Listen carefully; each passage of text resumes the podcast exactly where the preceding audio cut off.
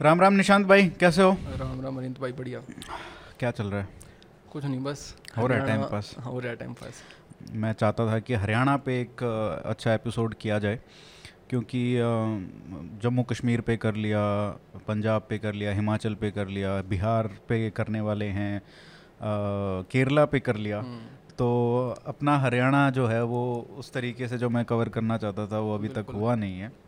और जब से मैं आपको फॉलो कर रहा हूँ ट्विटर पे तो काफ़ी मेरे को सीखने को मिला है हरियाणवी के लैंग्वेज के बारे में कल्चर के बारे में काफ़ी कुछ नई चीज़ें सीखने को मिली हैं। मैं मतलब ट्विटर पे भी था तो दस साल से ज़्यादा हो गए लेकिन वो उस तरीके के अकाउंट्स ही नहीं आ रहे थे कि जो हरियाणा लैंग्वेज के बारे में या कल्चर के बारे में बात करें। उस तरीके से इन डेप्थ इंटेलेक्चुअली जो और लैंग्वेजेस के बारे में बात होती है। तो उस पर एक अ, आ- आप आए तो बहुत बहुत धन्यवाद. आने के लिए। और आपका मैंने लेक्चर सुना था एमडीयू वाला हरियाणवी लैंग्वेजेस के ऊपर। कई लोग जैसे मेरा जो ट्विटर हैंडल है वो हरियाणवी है। तो कई लोग आरोप लगाते हैं कि पूछते भी हैं कि ये रीजनलिज्म का क्या फैक्टर है। तो मैं हमेशा बताता हूँ लोगों को पता नहीं है कि वो रीजन हरियाणा रीजन से हरियाणवी नहीं है वो लैंग्वेज का एक वो है। उससे ज़्यादा प्रेम है हरियाणवी भाषा से। इसीलिए वो हैंडल यूज़ करता हूँ मैं। इसलिए उसमें दो एन है। तो अ, अ, स्वागत आपका। और यहाँ से शुरू कर लेते हैं क्योंकि लैंग्वेज पे आएँगे हम्म। वो एक मेन बात है। लेकिन मैं चाहता हूँ कि आप ये भी बताएँ बहुत लोगों को नहीं पता है कि यार हरियाणा का क्या मतलब आइडेंटिटी है क्या हम्म। कल्चर है। कि कुछ लोग सोचते हैं कि ये तो पंजाब जैसा ही है कुछ लोग सोचते हैं कि वेस्ट यूपी से मिलता हम्म। जुलता है depending on the people you interact with कुछ लोग सोचते हैं ये तो राजस्थान से मिलता जुलता है कुछ हम्म। लोग दिल्ली को भी हरियाणा के पार्ट्स में समझते हैं हम्म, तो ये जो हरियाणा की जो आज की आइडेंटिटी है वो कैसे इवोल्व हुई है मैं। चाहता हूँ इसको दो तरी दो तरीके से हम दो भागों में बांट लें एक 1966 जब Haryana as a official state बना और उसके बाद का आज तक का। तो इन दो भागों में हम बांट लेते हैं। तो छियासठ तक कैसे हम्म। इवोल्व हुआ हरियाणा का आइडेंटिटी अच्छा थोड़ी और भी उससे पीछे चलते हैं। मेन तो 57 1857 का जो रिवोल्ट है वो एक वाटर शेड है हम्म। हरियाणा की हिस्ट्री में। लेकिन थोड़ा सा पीछे अगर चलें तो हरियाणा एज अ टर्म मतलब not H A R Y N A उसकी अलग अलग इंग्लिश में भी वेरिएशन थी। H A R I A N A भी लिखते थे लोग। हम्म, तो ये टर्म तो एग्जिस्ट पहले भी करता था। मतलब अब इसका भी हरियाणा की किताबों में देखोगे इतिहास की तो इतिहास बड़ा पुराना है। मतलब महाभारत या हुई गीता या हुई सरस्वती वैदिक सिविलाइजेशन वो उसके बारे में बहुत लोग बात करते हैं। लेकिन मिडीवल टाइम्स में भी इस इलाके की अपनी अलग एक शनाख्त थी। हम्म, फिरोज शाह तुगलक के टाइम से सल्तनत पीरियड से इस इलाके की अपनी अलग शनाख्त थी। ये दिल्ली से अलग इलाका था। हम्म, यहाँ लड़ाइयाँ भी लड़ी जाती थी यहाँ का सोशल स्ट्रक्चर अलग था पंजाब से क्योंकि वहाँ एक चीफ टेंस सिखिज़म आने के बाद वहाँ का कल्चर अलग हो गया इस रीजन से। तो इसको राजस्थान और यूपी से हमें अलग करके देखना पड़ेगा। ये दिल्ली से जुड़ा रहा हमेशा इसलिए इसकी आइडेंटिटी दबी रही। हम्म, लेकिन Haryana is as a region इसकी शनाख्त थी। मुगल काल में ये थोड़ी मिट गई।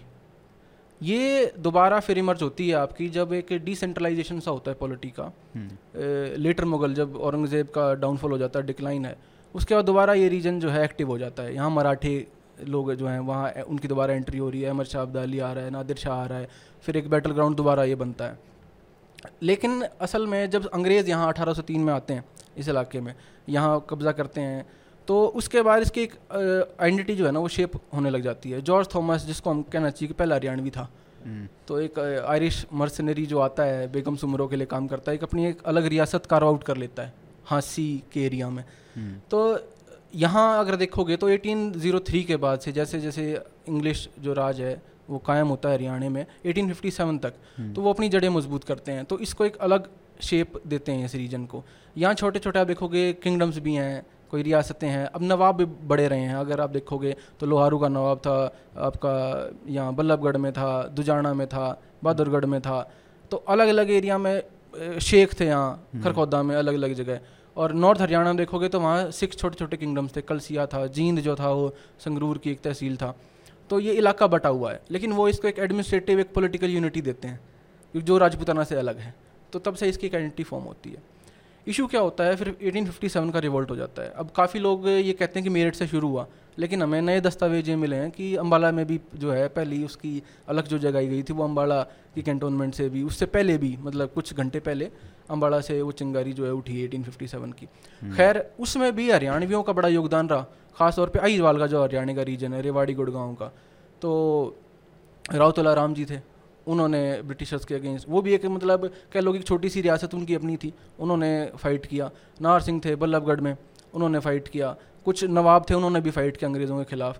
तो 57 के बाद क्या होता है ये एरिया तब तक फोकस में नहीं था क्योंकि वो उनकी एक्सपेंशन पॉलिसी चल रही थी डलोजी के अंडर तब तक। हम्म। तो वो सतलुज पे जाके मतलब वहाँ तक बॉर्डर बन चुका था ब्रिटिश हुकूमत का।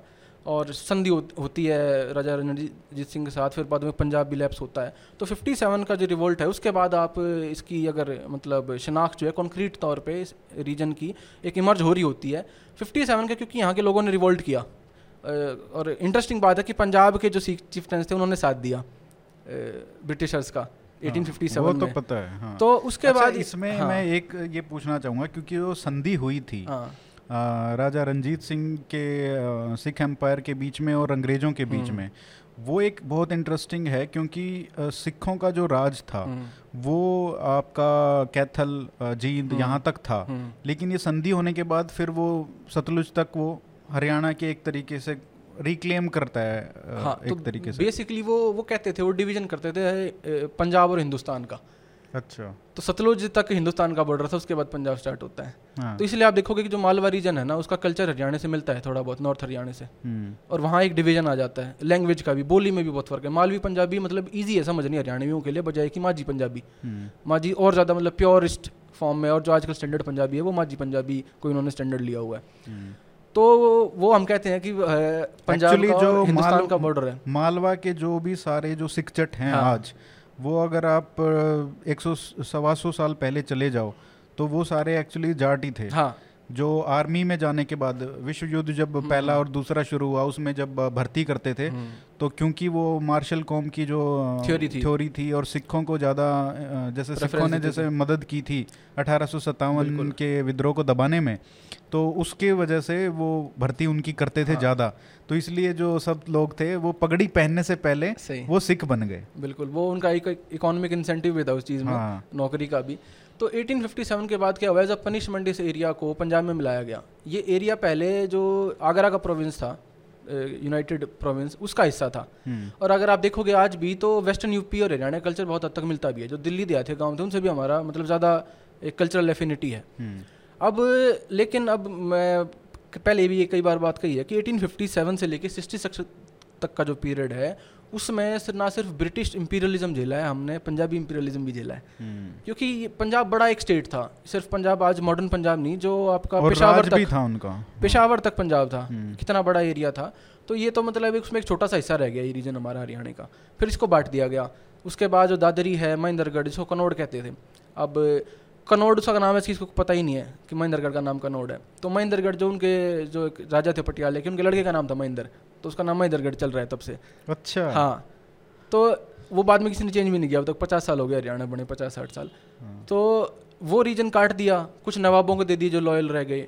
जो टॉप नॉर्थ हरियाणा थे रीजन थे वो जो जो पेप्सू स्टेट के जो उत्तराधिकारी बाद में रहे उन्हीं की फैमिली लीन ये जो थी जींद वगैरह कलसिया ये सब उनके कब्जे में रहा। तो ब्रिटिशर्स के जो अंडर इलाका आया उन्होंने इसको तोड़ मरोड़ दिया। हम्म। तो इस में अगर क्या हुआ 57 के बाद से देखें तो दो तीन थियोरीज कि हम इसको समझ सकते हैं हरियाणा की शनाख्त को। एक तो आपने मार्शल रेस थियोरी की बात की क्योंकि ब्रिटिश रिक्रूटमेंट उन्हें जब वो फॉरवर्ड पॉलिसी चला रहे थे वो अफ़गानिस्तान तक जा रहे थे तो उन्हें लोग भी चाहिए थे। तो और आपके अवध के लोगों ने बंगाल के लोगों ने विद्रोह किया हुआ था। तो उन्हें नए एक मेल रिक्रूटेबल पॉपुलेशन चाहिए थी जहाँ से वो फौजी भर्ती करें लोअर लेवल पे। हम्म। तो उससे पहले यहाँ का एजुकेशन का स्तर तो था नहीं और कुछ यहाँ कोई स्किल नहीं थे। एक एग्रीकल्चर मेन जो ऑक्यूपेशन थी तो सेकंड जो है मिलिट्री सर्विस बनी। तो एटीन एटीज़ में हम देखते हैं कि ये पूरा मार्शल रेस थ्योरी वजूद में आती है उसको फ़रोग दिया जाता है इस इलाके में। लोग मिलिट्री में भर्ती होते हैं। और इस टाइम पे हरियाणा में एक चीज़ और चल रही होती है क्योंकि अब मॉडर्न इंग्लिश एजुकेशन भी आ जाती है हम्म। तो अगर आप देखोगे कि इस टाइम रामधन हुड्डा होते हैं एग्रीकल्चर में काम करने वाले डॉक्टर हैं वो एम बी हैं बाद में सर छोटू राम निकलते हैं इस एरिया से हम्म। आपके सेठ छाजू राम निकलते हैं तो जो ब्रिटिश इस एरिया की एंट्री हुई है क्योंकि अब तक कोई अपॉर्चुनिटी नहीं थी तो एजुकेशन के दम पे लोग भी यहाँ इमर्ज हो रहे हैं एक सोसाइटी में भी कॉन्शियसनेस आ रही है वो धीरे धीरे हमें दिखता है पोस्ट नाइनटीन अगली सेंचुरी में जब हम जाते हैं जब एक जनरेशन निकल चुकी है जो इंग्लिश एजुकेशन और नौकरी करके आई है फिर ये एरिया सेम चल रहा है तब तक का पचास साठ साल में वही चीज़ें। लेकिन अब जो हम आज जिन स्टीरियो टाइप से हरियाणा को एसोसिएट करते हैं वो बनते हैं उन्नीस सौ ग्यारह के बाद। अच्छा। उससे पहले हमें ऐसा कुछ देखने में नहीं जो सोलह दुनिया आठ की जैसे डेफिनेशन है या हरियाणा को सिर्फ़ जाटलैंड कहना या एक तरह का उसको नेरेटिव देना वो उस टाइम तक नाइनटीन हंड्रेड तक डेवलप नहीं हुआ है। वो एग्रीकल्चर और फौज में तो है लेकिन 1911 में क्या होता है एक वो भी एक अपने आप में वाटर शेड है क्योंकि कैपिटल शिफ्ट हो जाती है आपकी हम्म। अब तक कलकत्ता जो है वो केंद्र है उसके उसके अलग रीज़न रहे उसको शिफ्ट करने के वो बंगाली रेवोल्यूशनरी थे जो भी था यहाँ कैपिटल लेके आते हैं तो पहले तो जो हरियाणवी अब दिल्ली को हरियाणवी ना देखना भी एक बड़ी गलती है हमारी क्योंकि जो गाँव थे मालचा जो उठाया गया वहाँ पे रायसीना हम्म। जिस पे आज लुटेंस दिल्ली बसी हुई है वो भी आपके हरियाणवी लोगों के गाँव थे। हाँ। हरियाणा अब दिल्ली में भी आप लैंग्वेज देखोगे तो देसाड़ी कौरवी अहिरवाटी वही जबानें बोली जाती हैं दिल्ली देहात में। एग्जैक्टली वही पार्टीशन है। वही पार्टीशन है। तो आपने क्या किया? उनका विस्थापन किया। हरसाना गाँव आपने बसा दिया सोनीपत में। हरसाना एक्चुअली ये वहाँ का गाँव है। जहाँ कुहाड़ों का गाँव है। जहाँ पे लुटियंस लुटियंस दिल्ली है।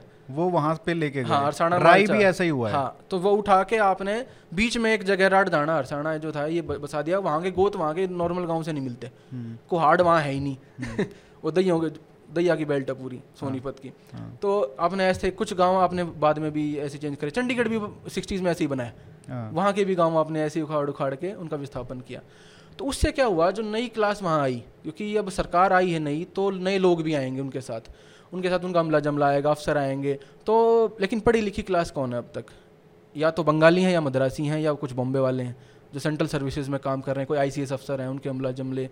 तो वो आए तो उसके बाद जब उनका लोकल लोगों से यहाँ इंटरेक्शन होता है तो फिर ये स्टीरियोटाइप्स और ये इमेज बननी स्टार्ट होती है आपकी कि हरियाणवी जो हैं ये अनपढ़ गंवार जाहिल इस टाइप के आदमी हैं मतलब अनकूथ एलिमेंट है यार इसको टैकल करना बड़ा मुश्किल है। हम्म। तो मतलब they need to be controlled तो 1911 के बाद अगर आप देखोगे तो ये स्टीरियोटाइप्स धीरे धीरे धीरे धीरे जो हैं ये मतलब फ़रोगियत लेते हैं।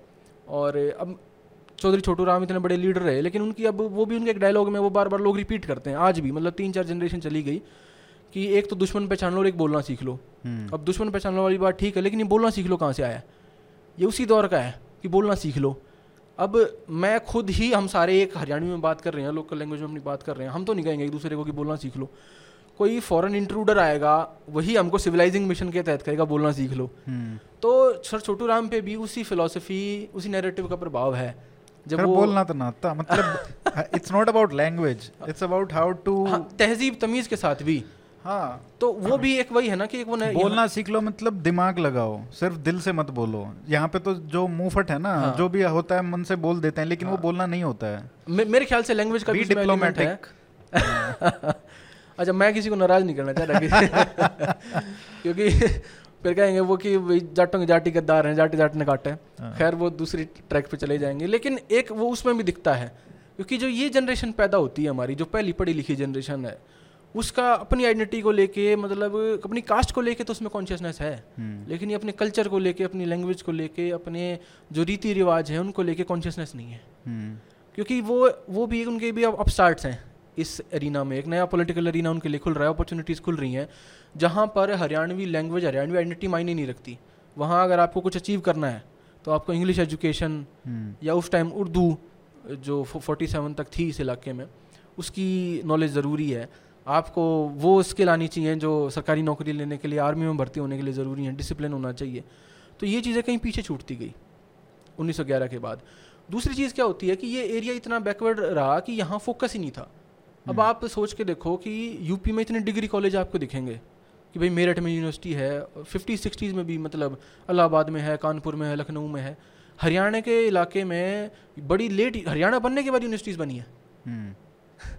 मतलब एजुकेशन का स्तर ये एक्चुअली जो 1911 से पहले की जो सिचुएशन हाँ। थी और जैसे जो डेवलपमेंट की लैक ऑफ़ डेवलपमेंट है हम्म। साउथ हरियाणा में हाँ। एक्स और ये भी जीटी रोड बेल्ट पे भी है क्योंकि ये स- कब से जीटी रोड रहा है हाँ है ना 500-600 सालों से उससे पहले से तो इसका भी एक कारण है हम्म, कि यहाँ पे ना तो एजुकेशन का कुछ था ना हेल्थ का कुछ था ये तो एकदम मतलब बैड। लैंड्स जो है ना ये वो वाइल्ड वेस्ट की जो कंसेप्शन है ना हाँ, कि दिल्ली से उस तरफ़ जो है ये- ये वाइल्ड वेस्ट है हाँ। पूरा एक ऑब्सक्योर सा रीजन है जिसका पता ही नहीं कि यार यहाँ कि कौन सा एलिमेंट रहता है? कि सिविलाइजेशन पंजाब से शुरू होती है दिल्ली से शुरू होती है? बीच में एक बफर जोन है ये। हाँ।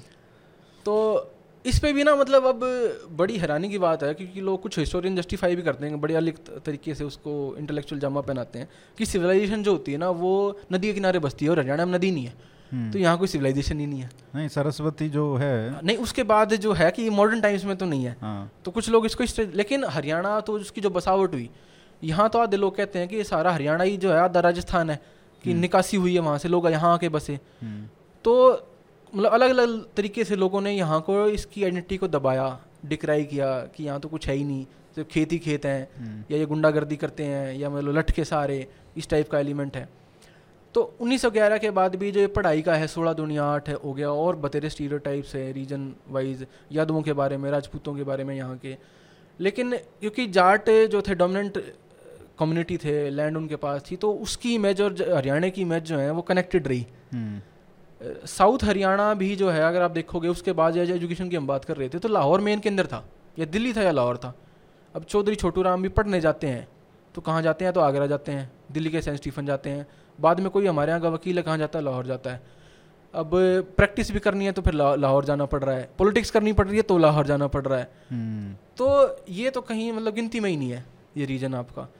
तो जब एजुकेशन नहीं है हेल्थ नहीं है सिर्फ़ आप एज आ एक मतलब ग्राउंड हो एक आर्मी में पॉपुलेशन भेजने का गाँव से। और उसके अलावा जो है कि भाई यहाँ एग्रीकल्चर हो रहा है तो और कैटल है यहाँ पे हम्म, कि पशु काफ़ी हैं। और एक टाइम पे ये था कि जितने लोग थे उतनी पशुओं की पॉपुलेशन थी। हम्म, तो अब वो भी जो है दूध पानी के लिए। तो बस उस है कि देशा मदेश हरियाणा जी दूध देगा खाना यहीं तक हम सुनते थे।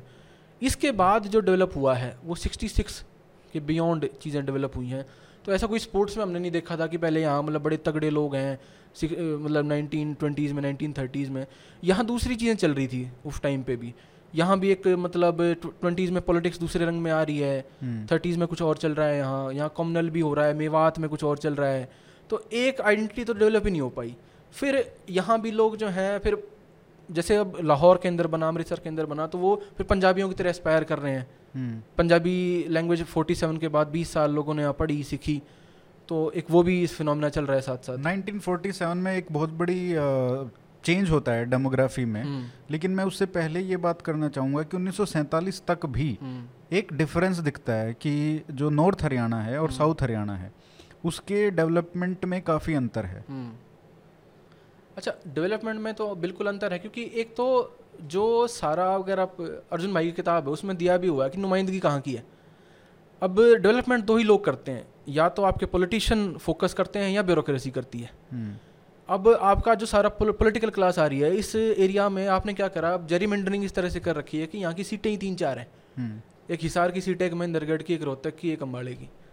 हम्म, तो यहाँ के तो जो पंजाब की जो ब्रिटिश टाइम में भी जो असेंबली है यहाँ की नुमाइंदगी नहीं है वहाँ लेजिस्लेटिव असेंबली में।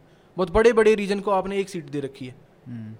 और राजे महाराजा के टाइम पे भी जो हाँ। रियासतें थी वो ऊपर ही ज़्यादा थी हाँ जो तो- बड़े राज्य थे बिल्कुल और फिर यहाँ नवाबडम्स भी थे हम्म। अपने ब्रिटिशर्स उनको केटर करते थे आपस में तो और यहाँ ये भी था कि पंजाब इतना बड़ा हो गया तो ये एरिया सेक्लूडेड सा था। हम्म, इसका कोई ध्यान नहीं था इस एरिया पे। फिर 1857 के बाद वो पॉलिसी थी वो चली रही थी। ना यहाँ कोई, कोई कैनाल कॉलोनी आपने बसाई कोई डेवलपमेंट के यहाँ कोई एजुकेशनल इंस्टीट्यूशन क्रिएट करे ना कोई यहाँ इंफ्रास्ट्रक्चर क्रिएट किया। बल्कि अगर इसको देखा जाए तो कैनाल्स तो यहाँ पे काफ़ी बननी चाहिए थी क्योंकि नदी हाँ। नहीं है कोई। तो कैनाल का सिस्टम तो सबसे ज़्यादा एग्रीकल्चर अगर आप इतना डिपेंडेंट हो कैटल पे आप इतना डिपेंडेंट हाँ। हो हाँ। तो मतलब नेचुरल है कि आपको यहाँ पे कैनाल्स बनानी चाहिए थी बिल्कुल और कैनाल तो आज तक खैर आज तक भी नहीं बनी है एस वाई एल हम्म, वो तो वो बन- बात दूसरा है हाँ, लेकिन आप देखो ये मुणक वाली कैनाल है जो दिल्ली में आती है पानी हाँ। देती है आपकी कुछ कैनाल से हिस्सा जा रही है इंदिरा गांधी कैनाल है ये भी आपका पोस्ट पार्टीशन फिनोमिना ही है हम्म। सारी कैनाल बनना पंजाब की कैनाल सारी प्री पार्टीशन फिनोमिना है। जो अब पाकिस्तानी पंजाब है वहाँ पे भी जितनी भी कनाल बनी है वो सब प्री पार्टीशन उन्नीस सौ दस में भी राइट्स हुए थे कनाल्स को लेके। ये जो फार्मर मूवमेंट के टाइम लोग हवाला देते थे कि मोन्टोगे मेरी डिस्ट्रिक्ट में वहाँ पे भी इस टाइप का आंदोलन उठा था जो अजीत सिंह जी थे इनके चाचा जी भगत सिंह जी के कि उन्होंने भी एक मूवमेंट वहाँ लीड किया था। हम्म। तो वहाँ का डेवलपमेंट प्री पार्टीशन फिनोमिना है हरियाणा का डेवलपमेंट पोस्ट पार्टीशन फिनोमिना है। दूसरा एक बड़ी मेरे को एक चीज़ अब याद आ रही है आपने कनाल का ज़िक्र करा। तो एक हरियाणा के कवि हुए हैं मुंशीराम जांडली। हम्म। जांडली जो एक गाँव है जांडली खुर्द करके फतेहाबाद में। तो फतेहाबाद पहले हिसार से सर का ही मतलब वो बगड़ का ही रीजन है बिल्कुल ही मतलब पानी के बिना। तो फिफ्टीज़ में उनकी वो जल्दी मर गए थे फिफ्टी या फिफ्टी वन में मर गए थे। तो उसके उनकी एक लाइन है कि मारू तो नहरी हो जाएँगे आवे नहर खखांदी। तो कहने का मतलब मारू जो रीजन है सारा मरुस्थल का बागड़ का जिसे हम कहते हैं तो मारू तो नहरी हो जाएँगे नहर आ जाएगी आवे नहर खखांदी। तो ये तो मतलब फिफ्टीज़ में वहाँ काम हो रहा है। जो ड्रेन भी दब रही है कोई मतलब वाटर कैरी करने के लिए वो सब पोस्ट फिफ्टीज़ हो रहा है। हम्म। आप हाँ छोटू राम जी का बहुत योगदान रहा थर्टीज़ फोर्टीज़ में जब से वो प्रोविंशियल गवर्नमेंट का हिस्सा बने बाद में एग्रीकल्चर मिनिस्टर बने यूनाइटेड पंजाब में तो उन्होंने वो जो कि भाई महाजनों से मुक्ति दिलवाना इंडेटेडनेस के और ये एपीएमसी का स्ट्रक्चर खड़ा करना वो तो रहा। लेकिन जो इंफ्रास्ट्रक्चर क्रिएट करना था फिर वहाँ ब्रिटिश उन्नीस उन्नीस के बाद जो चेम्सफोर्ड रिफॉर्म हुए उसके बाद भी लेकिन वही गवर्नमेंट जो थी वो आधी उनके हाथ में थी आधी इनके हाथ में थी। पूरी पावर नहीं थी। तो कितना क्या इरिगेशन के काम वो कर लेते? कितना फंड था उस टाइम पे? तो ब्रिटिश पॉलिसीज़ भी थोड़ी जिम्मेदार रही। हम्म। और उसके बाद जो आपने नुमाइंदगी की बात छूट गई थी बीच में कि ज़्यादातर जो ब्यूरोक्रेसी में नुमाइंदगी है आपकी सारी। पीसीएस कह लो या आप आईसीएस में कह लो वो सारा क्योंकि एजुकेशन जहाँ होगी वहीं नुमाइंदगी होगी। पॉलिटिकल क्लास में भी और आपकी पॉलिटिकल क्लास में तो क्योंकि आपने जेरीमेंडरिंग इस तरह से कर रखी है कि सीटें नहीं दे रखी हम्म। पूरे पंजाब में यहाँ तो यहाँ की वॉइस ही नहीं है वहाँ। अब जब आपकी पॉलिटिकल मेजोरिटी नहीं है या इतना आपका मतलब कुवत नहीं है कि आप पॉलिटिकल डिसीज़न जो है चेंज कर सको तो आपकी क्या मतलब पॉलिटिकल स्टैंडिंग है? दूसरा आपकी कोई एजुकेशनल क्लास नहीं है हम्म। कि आप भाई कोई ब्यूरोक्रेसी में लोग हों जो यहाँ से एक सिंपैथेटिक नज़र हो जिनकी हरियाणा के ऊपर। तो दोनों कारण रहे। अच्छा ये जो 1947 से 1966 की जो टाइम पीरियड है इसमें जो हरियाणा बनने की कहानी है इसमें कई बातें होती हैं। एक ये बोला जाता है कि जो हरियाणा बना वो ये बात आती है कि पंजाब वालों ने ये डिमांड उठाई कि हमको अलग करो। और इनकी ये बात थी कि हमारे साथ जो डिस्क्रिमिनेशन हो रहा है। अ, सिखों के खिलाफ। तो पंजाबी सूबे की जो डिमांड थी पंजाबी लैंग्वेज हम्म। के खिलाफ डिस्क्रिमिनेशन हो रहा है वहाँ के लोग ज़्यादा भर्ती हो रहे हैं। लेकिन जब कमीशन बना और जब नतीजे दिखे उसमें तो सारा का सारा रिप्रेजेंटेशन तो पंजाब के लोगों का मिला। हम्म, हिंदी स्पीकिंग जो लोग थे इस साइड के लोग थे हरियाणा के लोग थे उनका उतना नहीं था रिप्रेजेंटेशन। तो विभिन्न तरीके की बातें हुई लेकिन ये कहाँ से आया कि मतलब हरियाणा बनना चाहिए या ये मूवमेंट कहाँ से शुरू हुआ? अच्छा ये ना 47 से थोड़े पहले की बात है 1920s से। अब कुछ लोग आजकल विशाल हरियाणा की बातें करते हैं। तो 1920s में अगर हम देखोगे तो ये उस टाइम पर डिमांड उठी थी कि पंजाब से अलग इस एरिया की शिनाख्त है तो दिल्ली को इसकी कैपिटल बनाया जाए वेस्टर्न यूपी हरियाणा और कुछ इलाके राजस्थान के जो लिंग्विस्टिकली सिमिलर हैं। हम्म, तो उसको एक कम्बाइंड स्टेट बने। 1920 की पॉलिटिक्स अलग थी तो क्योंकि वो ब्रिटिश राज था तो ट्रैक्शन नहीं मिली इस चीज़ को ज़्यादा। बड़ी इंटरेस्टिंगली मुस्लिम लीग ने भी ये डिमांड करी कि पंजाब से इसको हटाया जाए हम्म, इस एरिया को। उनके अपने हित थे क्योंकि फिर पंजाब में उनकी कंप्लीट मेजोरिटी हो जाती। उस टाइम क्या था क्योंकि हरियाणा और हिमाचल के इलाके में हिंदू ज़्यादा थे। हम्म, तो वो फिर ऐसा हो जाता कि वेस्टर्न पंजाब ईस्टर्न पंजाब में मिलके उनकी मतलब 65 परसेंट तक मेजोरिटी हो जाती। उस टाइम वेफर थी मेजोरिटी थी 51 52 मुस्लिम मेजोरिटी तो उनके अपने हित थे क्योंकि मुस्लिम लीग की 1931 32 की रिपोर्ट्स में ये बात है। हम्म, अच्छा। फिर उसके बाद within internal British documents ये बड़ा इंटरेस्टिंग चीज़ है कि वो जैसे मैंने कहा था ना वो दो चीज़ों को डिवाइड करते थे पंजाब और हिंदुस्तान। वो कहते थे हिंदुस्तान की सीमा जो है वो सतलुज है और उसके बाद पंजाब शुरू होता है। तो उन्होंने एक चीज़ दोबारा भी एक भी मेंशन आता है कि अम्बाला जो डिवीज़न थी historically it has been a part of Hindustan and not of Punjab तो जो शिमला का इलाका है आपका चंडीगढ़ का ये खरर का इलाका है हम्म, ये सारा आपका ये हिंदुस्तान है जहाँ हिंदी या हिंदी के वेरिएंट्स बोले जाते हैं। तो ये आइडिया था कहीं ना कहीं कि ये रीजन इससे अलग है और ये कोई एडमिनिस्ट्रेटिव एक पनिशमेंट दी गई है हम्म, इनको। मतलब एक अननेचुरल कॉन्फ्लुएंस है। तो 47 के बाद क्या होता है कि धीरे धीरे जो चीफ मिनिस्टर बन रहे हैं शुरू में गोपीचंद भार्गव जी बने तो वो शुरू में पंजाबी हिंदू बनने के बाद फिर वो पंजाबी जट सिख कैरो साहब। तो फिफ्टीज़ से ही फिर कांग्रेस का जितना फोकस है क्योंकि कांग्रेस ही एक पार्टी थी उस टाइम पे यहाँ। जनसंघ का थोड़ा बहुत मतलब रिप्रेजेंटेशन था 52 में जब बना था। और उसके बाद कोई छोटी मोटी पार्टियाँ थी यहाँ कोई मतलब नुमाइंदगी नहीं थी सीपीआई भी थी। हम्म, एक दो सीटें उसने जीती थी 46 और इसमें 52 के इलेक्शन में। लेकिन उसके बाद क्या होता है कि ये जो पंद्रह साल गुजरते हैं ख़ासतौर पे फिफ्टीज़ की जो पूरा एक दशक गुजरता है उसमें ये बड़ा अपेरेंट हो जाता है यहाँ के लोगों को। तो यहाँ के दो मेजर इंपॉर्टेंट लीडर हुए एक आपके प्रोफेसर शेर सिंह और एक आपके ताऊ देवीलाल। तो शेर सिंह जो थी वो हमारी बेल्ट से आते थे जज्जर जो सोनी ओल्ड रोहतक जो जिला था वहाँ से और हम्म। आपके देवीलाल जी वो बागड़ यानी सिरसा के इलाके से आते थे। तो दोनों ऐसे रीजन हैं जो जिनका पंजाबी से कोई लेना देना नहीं है। अब पंजाब वाले तो कहते थे कि भाई मतलब कि सानू मतलब हरियाणा और हिमाचल वापस दे दो हम्म, लेकिन वैसे देखोगे तो कोई कल्चरल एफिनिटी नहीं है इस रीजन की। तो ये बात फिफ्टीज़ में उन्होंने मुखर तौर से उठाई। तीसरा इसमें एक कैरेक्टर और आता है वो स्वामी ओमानंद सरस्वती। हम्म, तो एक आर्य समाज का मूवमेंट हरियाणा में एटीन से चल रहा है सोसाइटल लेवल पर उसकी पोलिटिकल ओवरचर्स है उसके उसमें रिफ्लेक्शन पड़ रहे हैं क्योंकि बहुत सारे जो लीडर्स हैं हरियाणा के वो आर्य समाजी हैं। हम्म, लेकिन वो एक्टिव पॉलिटिक्स में तो नहीं है लेकिन वो सोसाइटल लेवल पे मूवमेंट लीड कर रहे हैं। वो कोई सत्याग्रह हिंदी के लिए हैदराबाद में जाके फोर्टीज़ में सत्याग्रह कर रहे हैं। हम्म। वहाँ बंदे मारे जा रहे हैं हरियाणा के। फिफ्टीज़ में ये और मुखर होता है कि जब उन्हें दिखता है कि भाई हम पंजाबी लैंग्वेज नहीं पढ़ेंगे तो ये फिर वही बात आ जाती है। तो कुछ लोग अब यहाँ वो है कि उस लेवल पे ड्रामे और उस लेवल पे वो नहीं हुआ मतलब इन योर फेस वाली चीज़ें। लेकिन ये नहीं था कि यहाँ सेंटीमेंट नहीं था। फिर ये जो हाँ, कमीशन रूस क्या करते बस।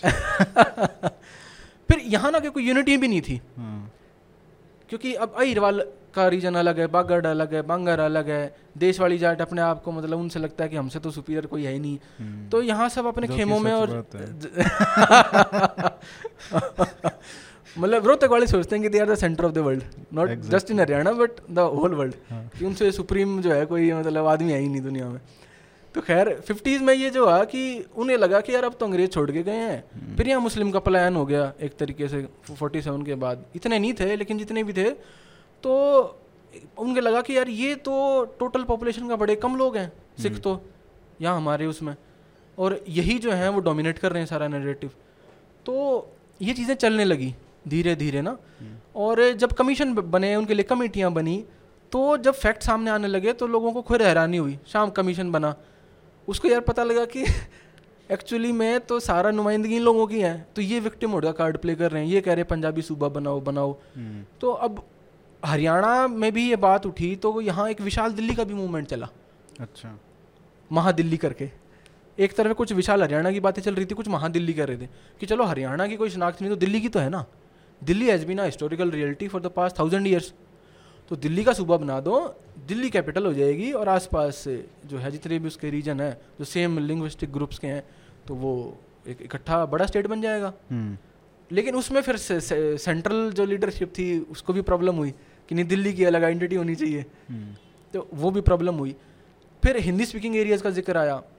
अब चंडीगढ़ तो उस टाइम बन ही रहा था फिफ्टीज़ में। तो हम देख रहे थे कि एक उस शहर पे भी उन लोगों का कब्जा होता जा रहा है जहाँ हरियाणा की कोई नुमाइंदगी नहीं है। तो देवीलाल का बड़ा वो है कि फिफ्टीज़ में उन्होंने इतने भाषण पंजाब असेंबली में बागड़ी में दिए।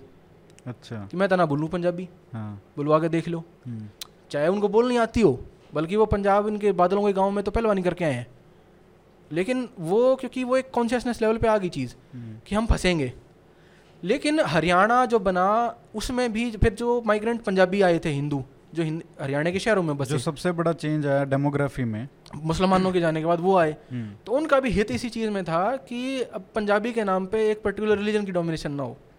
तो जो मंगल सैन जी वगैरह थे या जनसंघ के जो भी कार्यकर्ता थे तो उनका भी हित था इस मामले में कि पंजाब की डोमिनेशन ना हो। तो हरियाणा की जब आवाज़ उठने लगी तो उन्होंने भी उसमें वो एक लैंग्वेज का भी था ना लैंग्वेज भी का। हम्म, अब इशू ये उस टाइम सही है कि हरियाणा बना लेकिन वो हरियाणवी के नाम पे नहीं बना वो हिंदी के नाम पे बना। हम्म, ये है क्योंकि अब 51 में जो फ़र्स्ट अमेंडमेंट आई तो एक वहाँ अखबार होता था वीर करके तो वहाँ उस पर भी बड़े हिंदी राइट्स हुए पंजाब में फिफ्टीज़ में अर्ली फिफ्टीज़ में। उसके खिलाफ भी मतलब पंजाब में हुआ कि नहीं पंजाबी ही बोलेंगे गुरुमुखी में लिखेंगे। तो ये भी बड़ा टॉक्सिक माहौल उस टाइम था। और 66 आते आते क्योंकि आप लार्जर नेशनल कॉन्टेक्स्ट देखेंगे तो उसमें आंध्र प्रदेश बन रहा है कर्नाटक बन रहा है states. लिंग्विस्टिक स्टेट बनता तो ये भी उसमें नेचुरल कदम था। हिमाचल और हरियाणा का अलग होना सिक्सटी 66 में। लेकिन ये बात ज़रूर सत्य है कि हाँ हरियाणा के लिए कोई बढ़ चढ़ के इतने लेवल पे आंदोलन नहीं हुआ। जैसे पंजाबी सूबे की अलग से डिमांड हुई। हम्म, तो हमें हरियाणा मिला लेकिन वो हरियाणवी ज़बान बोलने वालों के लिए नहीं था वो हिंदी भाषियों के लिए एक अलग स्टेट बना। अब थोड़ी आ, पोस्ट 1966 का जो एवोल्यूशन है हम्म, आ, उसके ऊपर बात कर लेते हैं कि और उसमें जो आइडेंटिटी फॉर्मेशन है हम्म, मुझे लगता है कि जब हरियाणवी की बात आती है वो बहुत ही रिसेंट फेनोमेना है कि उसके अराउंड लोग अपने आप को एक आइडेंटिटी हम्म, कहीं ना कहीं प्राउड तरीके से आप बोलने लगे हैं प्राउड हरियाणवी हम्म। कितने सारे पेजेस हैं इंस्टाग्राम वगैरह पे। और कहीं ना कहीं ये डिजिटल जो रेवोल्यूशन आया है उसमें उसके बाद कहीं ना कहीं बहुत ज़्यादा ये एक कमर्शलाइजेशन भी हो गया है कैपिटलिज्म भी है तो हम्म। आपको बेनिफिट भी है तो हम्म। एक वो एक अलग फेनोमेना है लेकिन वो हरियाणवी की जो आइडेंटिटी आज है हम्म, वो दस साल पहले मुझे नहीं लगता कि इतनी थी संकोच करते थे लोग हरियाणवी में बोलने में हम्म, इमिडिएटली हिंदी में स्विच कर जाते थे हम्म। है ना तो लेकिन घर वाले भी जैसे पढ़ेंगे भेजेंगे आपको हाँ। अंग्रेज़ी स्कूल में और चाहेंगे और आप शुद्ध हिंदी में भी बोलो हाँ, तो घर में बोलते घना अंग्रेज़ में ना बने हाँ, तो ये सब पूरा आइडेंटिटी जो है वो खुद एप करना चाहते थे हाँ। कल्चर हिंदी का और वो सब शुद्ध हिंदी बोलने का मतलब लोकल लैंग्वेज बोलते थे कि हरियाणवी में कोई बोल रहा है तो लोकल लैंग्वेज में मत बात करो फाइन लगता है हमारे तो स्कूल में हम्म। फाइन लगा हुआ है कितने कि भाई कोई भी मैडम बोलती थी कि हिंदी की मैडम बोलती थी हरियाणवी में बोल बोलोगे तो फाइन लगेगा. हाँ, तो ये सब भी हरियाणवी जो कल्चर जो है पूरे स्टेट में हाँ। उसने ये सब देखा है? बिल्कुल और मैं पर्सनल एग्जांपल देता हूँ अपने बात की ना कि दस साल पहले तक। तो मेरे टेंथ क्लास की बात है दस बारह साल पहले की। तो मैं क्योंकि लड़के यूजुअली हरियाणवी में बात कर लेते हैं आपस में लड़कियाँ कम करती हैं लेकिन जैसे मैं आपके साथ अभी बैठा हूँ स्कूल में हूँगा तो मैं और आप हरियाणवी में यूजुअली बात करेंगे। हम्म, तो मैं एक लड़के से हरियाणवी में बात कर रहा था। तो मेरी मैडम वो भी बाई चांस हरियाणा की थी तो वो मेरे को कहती है तू जाटू में क्यों बात कर रहा है? हम्म, अब मेरे को अब वो जाटू कह रही है तो अब ये देखो कि कितना बड़ा जुल्म है कि आपने लोकल बोलियों को कास्ट के नाम पे डिवाइड कर रखा है। जाटू गुजरी अहिरवाटी हम्म, मतलब एक की एक जात की लैंग्वेज है।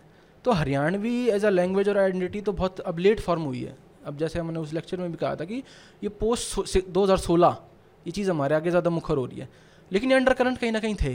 अब मैं जब 2008 में ये बात सोच रहा हूँ मुझे बड़ी अजीब लग रही है कि मैडम अपनी लैंग्वेज बोलने में क्या दिक्कत है और जाटू क्या होता है? हम्म, मैं क्या मैं हरियाणवी बोलूँ। हम्म, तो पोस्ट सिक्सटी सिक्स भी आप इसका देखोगे हरियाणा में तो एक पॉलिटिकल लेवल पे देख सकते हो एक सोसाइटल लेवल पे देख सकते हो। पॉलिटिकल लेवल पे तो आज भी समझ नहीं है। मतलब आज भी क्योंकि ये कोई मतलब पॉलिटिकल वोट बैंक नहीं है लैंग्वेज के नाम पे हरियाणा में तो वो कहीं पॉलिटिक्स में आपको नज़र भी नहीं आती कोई लैंग्वेज पॉलिटिक्स नेता जो है अपने हाँ। हरियाणा के वो हरियाणवी इस तरीके से बोलते हैं जैसे मोदी जी जाते हैं ना रैली करने किसी मतलब बिहार में जाएँगे तो हाँ। उनकी भाषा में बोलते हैं थोड़ा एक दो लाइन है ना तो उनका ये जो हरियाणा के जो नेता हैं वो हरियाणवी एक दो लाइन वो मो, मोकरी सी लगती है हाँ। वो टोकनिज्म है टोकनिज्म हैं दिखाने के लिए हाँ। लेकिन किसी ने ऑन नहीं करा अब वो उससे एक जनरेशन की भी हमारी प्रॉब्लम रही, जो मैं बता रहा हूँ ना, जो 1911 के बाद दो तीन जनरेशन जो आई, क्योंकि इस इलाके में पढ़ाई नहीं थी। अब आप एक चीज़ देखो कि 1947 में क्या लिटरेसी रेट थी इंडिया की? अगर मैं पूछूँ आपसे तो 12 परसेंट थी। 12 परसेंट में इस इलाके में कितनी लिटरेसी रही होगी? ये तो सबसे पिछड़ा हुआ इलाका था। तो चुनिंदा मतलब यहाँ के भी कोई एक दो परसेंट लोग जो थे, वो ढंग के कॉलेज ढंग के स्कूलों से पढ़े लिखे। तो उनकी अब यही है कि उन्होंने कभी ओन नहीं किया अपनी आइडेंटिटी को और फिर अपने कल्चर को। और फिर जो माहौल बन रहा हाँ। था जो इंफीरियरिटी कॉम्प्लेक्स डालने का वो दो तीन जनरेशन ने झेला। झेला। तो उससे एक नेचुरल ये इंक्लिनेशन आ गया कि यार ये बोलना ही नहीं है। हाँ और एक मतलब मतलब स्टीरियोटाइप बना दिया गया कि बैकवर्ड अनकूथ लोगों की लैंग्वेज है कि ये तो बदतमीज़ हैं मतलब अभी भी जैसे होता है छोटा बच्चा होता है उसको मतलब कि यार हरियाणवी नहीं बोलनी। कि हिंदी बाहर बच्चे फिर इसका मज़ाक उड़ाएँगे कि कैसे बोलता है इसकी मैडम इसका मज़ाक उड़ाएँगी। ये फिनोमिना पंजाब में भी हुआ है। इधर वाले में नहीं उस तरफ़ वाले पंजाब में। अच्छा। ये बड़ी सिमिलैरिटी है। मतलब हरियाणा मैं कई बार एनोलॉजी ड्रॉ करता हूँ। हाँ। हरियाणा और पाकिस्तान की कई एनोलॉजीज हैं। क्योंकि हरियाणा में भी एक इन्फीरियरिटी कॉम्प्लेक्स अपनी लगे जैसे वहाँ के पंजाबियों को है पाकिस्तान के। हाँ। उनमें भी सेम यही है। उनमें तो सुपीरियोरिटी कॉम्प्लेक्स वैसे वो हरियाणा में भी जाटों में भी है। हाँ। और हरियाणा में भी है। लेकिन अपनी लैंग्वेज को लेकर इन्फीरियरिटी कॉम्प्लेक्स है। हम्म, कि पंजाबी जो है जैसे मतलब गंदी ज़बान है। ऐसी हरियाणवी जो है कि यार ये नहीं बोलनी। मतलब ये सब लोगों की ज़बान नहीं है।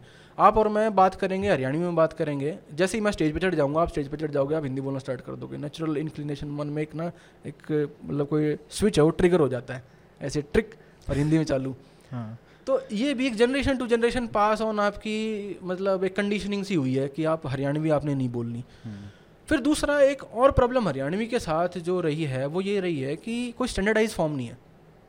अब फॉर एग्ज़ाम्पल अब मैं कोई सिरसा का लड़का है अब मैं जैसे अब ये भी बड़ी इंटरेस्टिंग है एक चीज़ अब इससे एक और चीज़ निकल रही है कि हरियाणा सिरसा वाले अपने आपको बागड़ी कहते हैं। साउथ हरियाणा वाले जो अहीर हैं या जो अहीरवाल के हैं वो अहीरवाटी रीजन उसको बोलते हैं मेवात वाले अपने आपको मेवाती बोलते हैं। लेकिन जो देशवाली जाट अपने आपको देशवाली नहीं कहते। बागड़ी उन्हें देशवाली कहते हैं लेकिन हम्म। क्योंकि उन्हें अपने आप नहीं पता कि वो क्या है। तो ये भी बड़ा एक आइडेंटिटी क्राइसिस रहा है। फिर लैंग्वेज को लोकल लैंग्वेज बोलेंगे जैसे आपने कहा कि लोकल लैंग्वेज मत बोल देसी भाषा है। हम्म। तो उसका लैंग्वेज का नाम ही नहीं है कैटेगराइजेशन ही नहीं है। तो इस तरह से देखोगे तो कोई स्टैंडर्डाइज फॉर्म नहीं रही ना। वो कभी लिखे तो उसमें नहीं आई कभी एडमिनिस्ट्रेशन की लैंग्वेज नहीं रही तो कोई यूनिटी भी नहीं है। तो ये भी बड़ी प्रॉब्लम है। तो इसलिए फिर हिंदी जो है वो लिंगवा फ्रेंका के तौर पे मॉडर्न हिंदी जो है वो यूज़ होने लगी। लेकिन एक सिक्सटी सिक्स के बाद भी एक दो तीन दो जनरेशन में रहा। अब बंसी लाल की या ताऊ देवी लाल की जनरेशन को तो मैंने कभी नहीं देखा वो पर्सनली हरियाणवी बोलते होंगे लेकिन मंच पे तो कभी किसी ने नहीं बोली और सबसे ज़्यादा जो शुद्ध हिंदी बोलता है हाँ। जो नेता ओम प्रकाश चौटाला है उसकी आप हिंदी देखोगे हाँ। एकदम संस्कृताइज्ड हिंदी होती है बिल्कुल तो 66 और ये जनरेशन वही चल रही थी हम्म। क्योंकि इनको यार अब प्रॉब्लम वही है ना देखो अब वो उस तबके से निकले हैं वो माइग्रेट करके निकले हैं वो जनरेशन वो जैसे हमारे माँ बाप की जो फिफ्टी सिक्सटीज़ में पैदा हुए पोस्ट इंडिपेंडेंस कि उन्हें शहर में जाना है अब आप गाँव से निकले झज्जर चले गए रोहतक चले गए सोनीपत चले गए ज़्यादा हुआ दिल्ली आ गए। तो आप जब अपनी लोकेलिटी अपने गाँव से सबसे पहले निकलते हो क्या चीज़ छोड़ते हो? हरियाणवी बोलना छोड़ते हो? आपकी लैंग्वेज छोड़ते हो? फिर आपका कल्चर साथ साथ छूटता जाता है।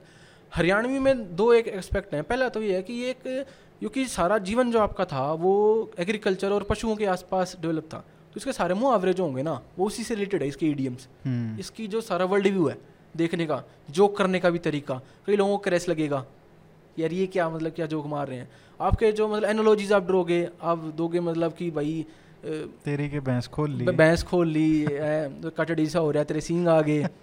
मतलब वो एनोलॉजीज भी सारी उसी हैं। हाँ। तो आप जब लैंग्वेज छोड़ रहे हो ना तो आपने वो कल्चर भी छोड़ दिया। अब आपको मतलब बड़ा मतलब वो करते हैं बिटोड़ा क्या होता है मज़ाक बनाते हैं। हम्म। आधे लोगों को तो पता ही नहीं होता कि ये चीज़ क्या है भाई धाना के वो है नहर के है। नाका के है हम्म। फाड़ा के है।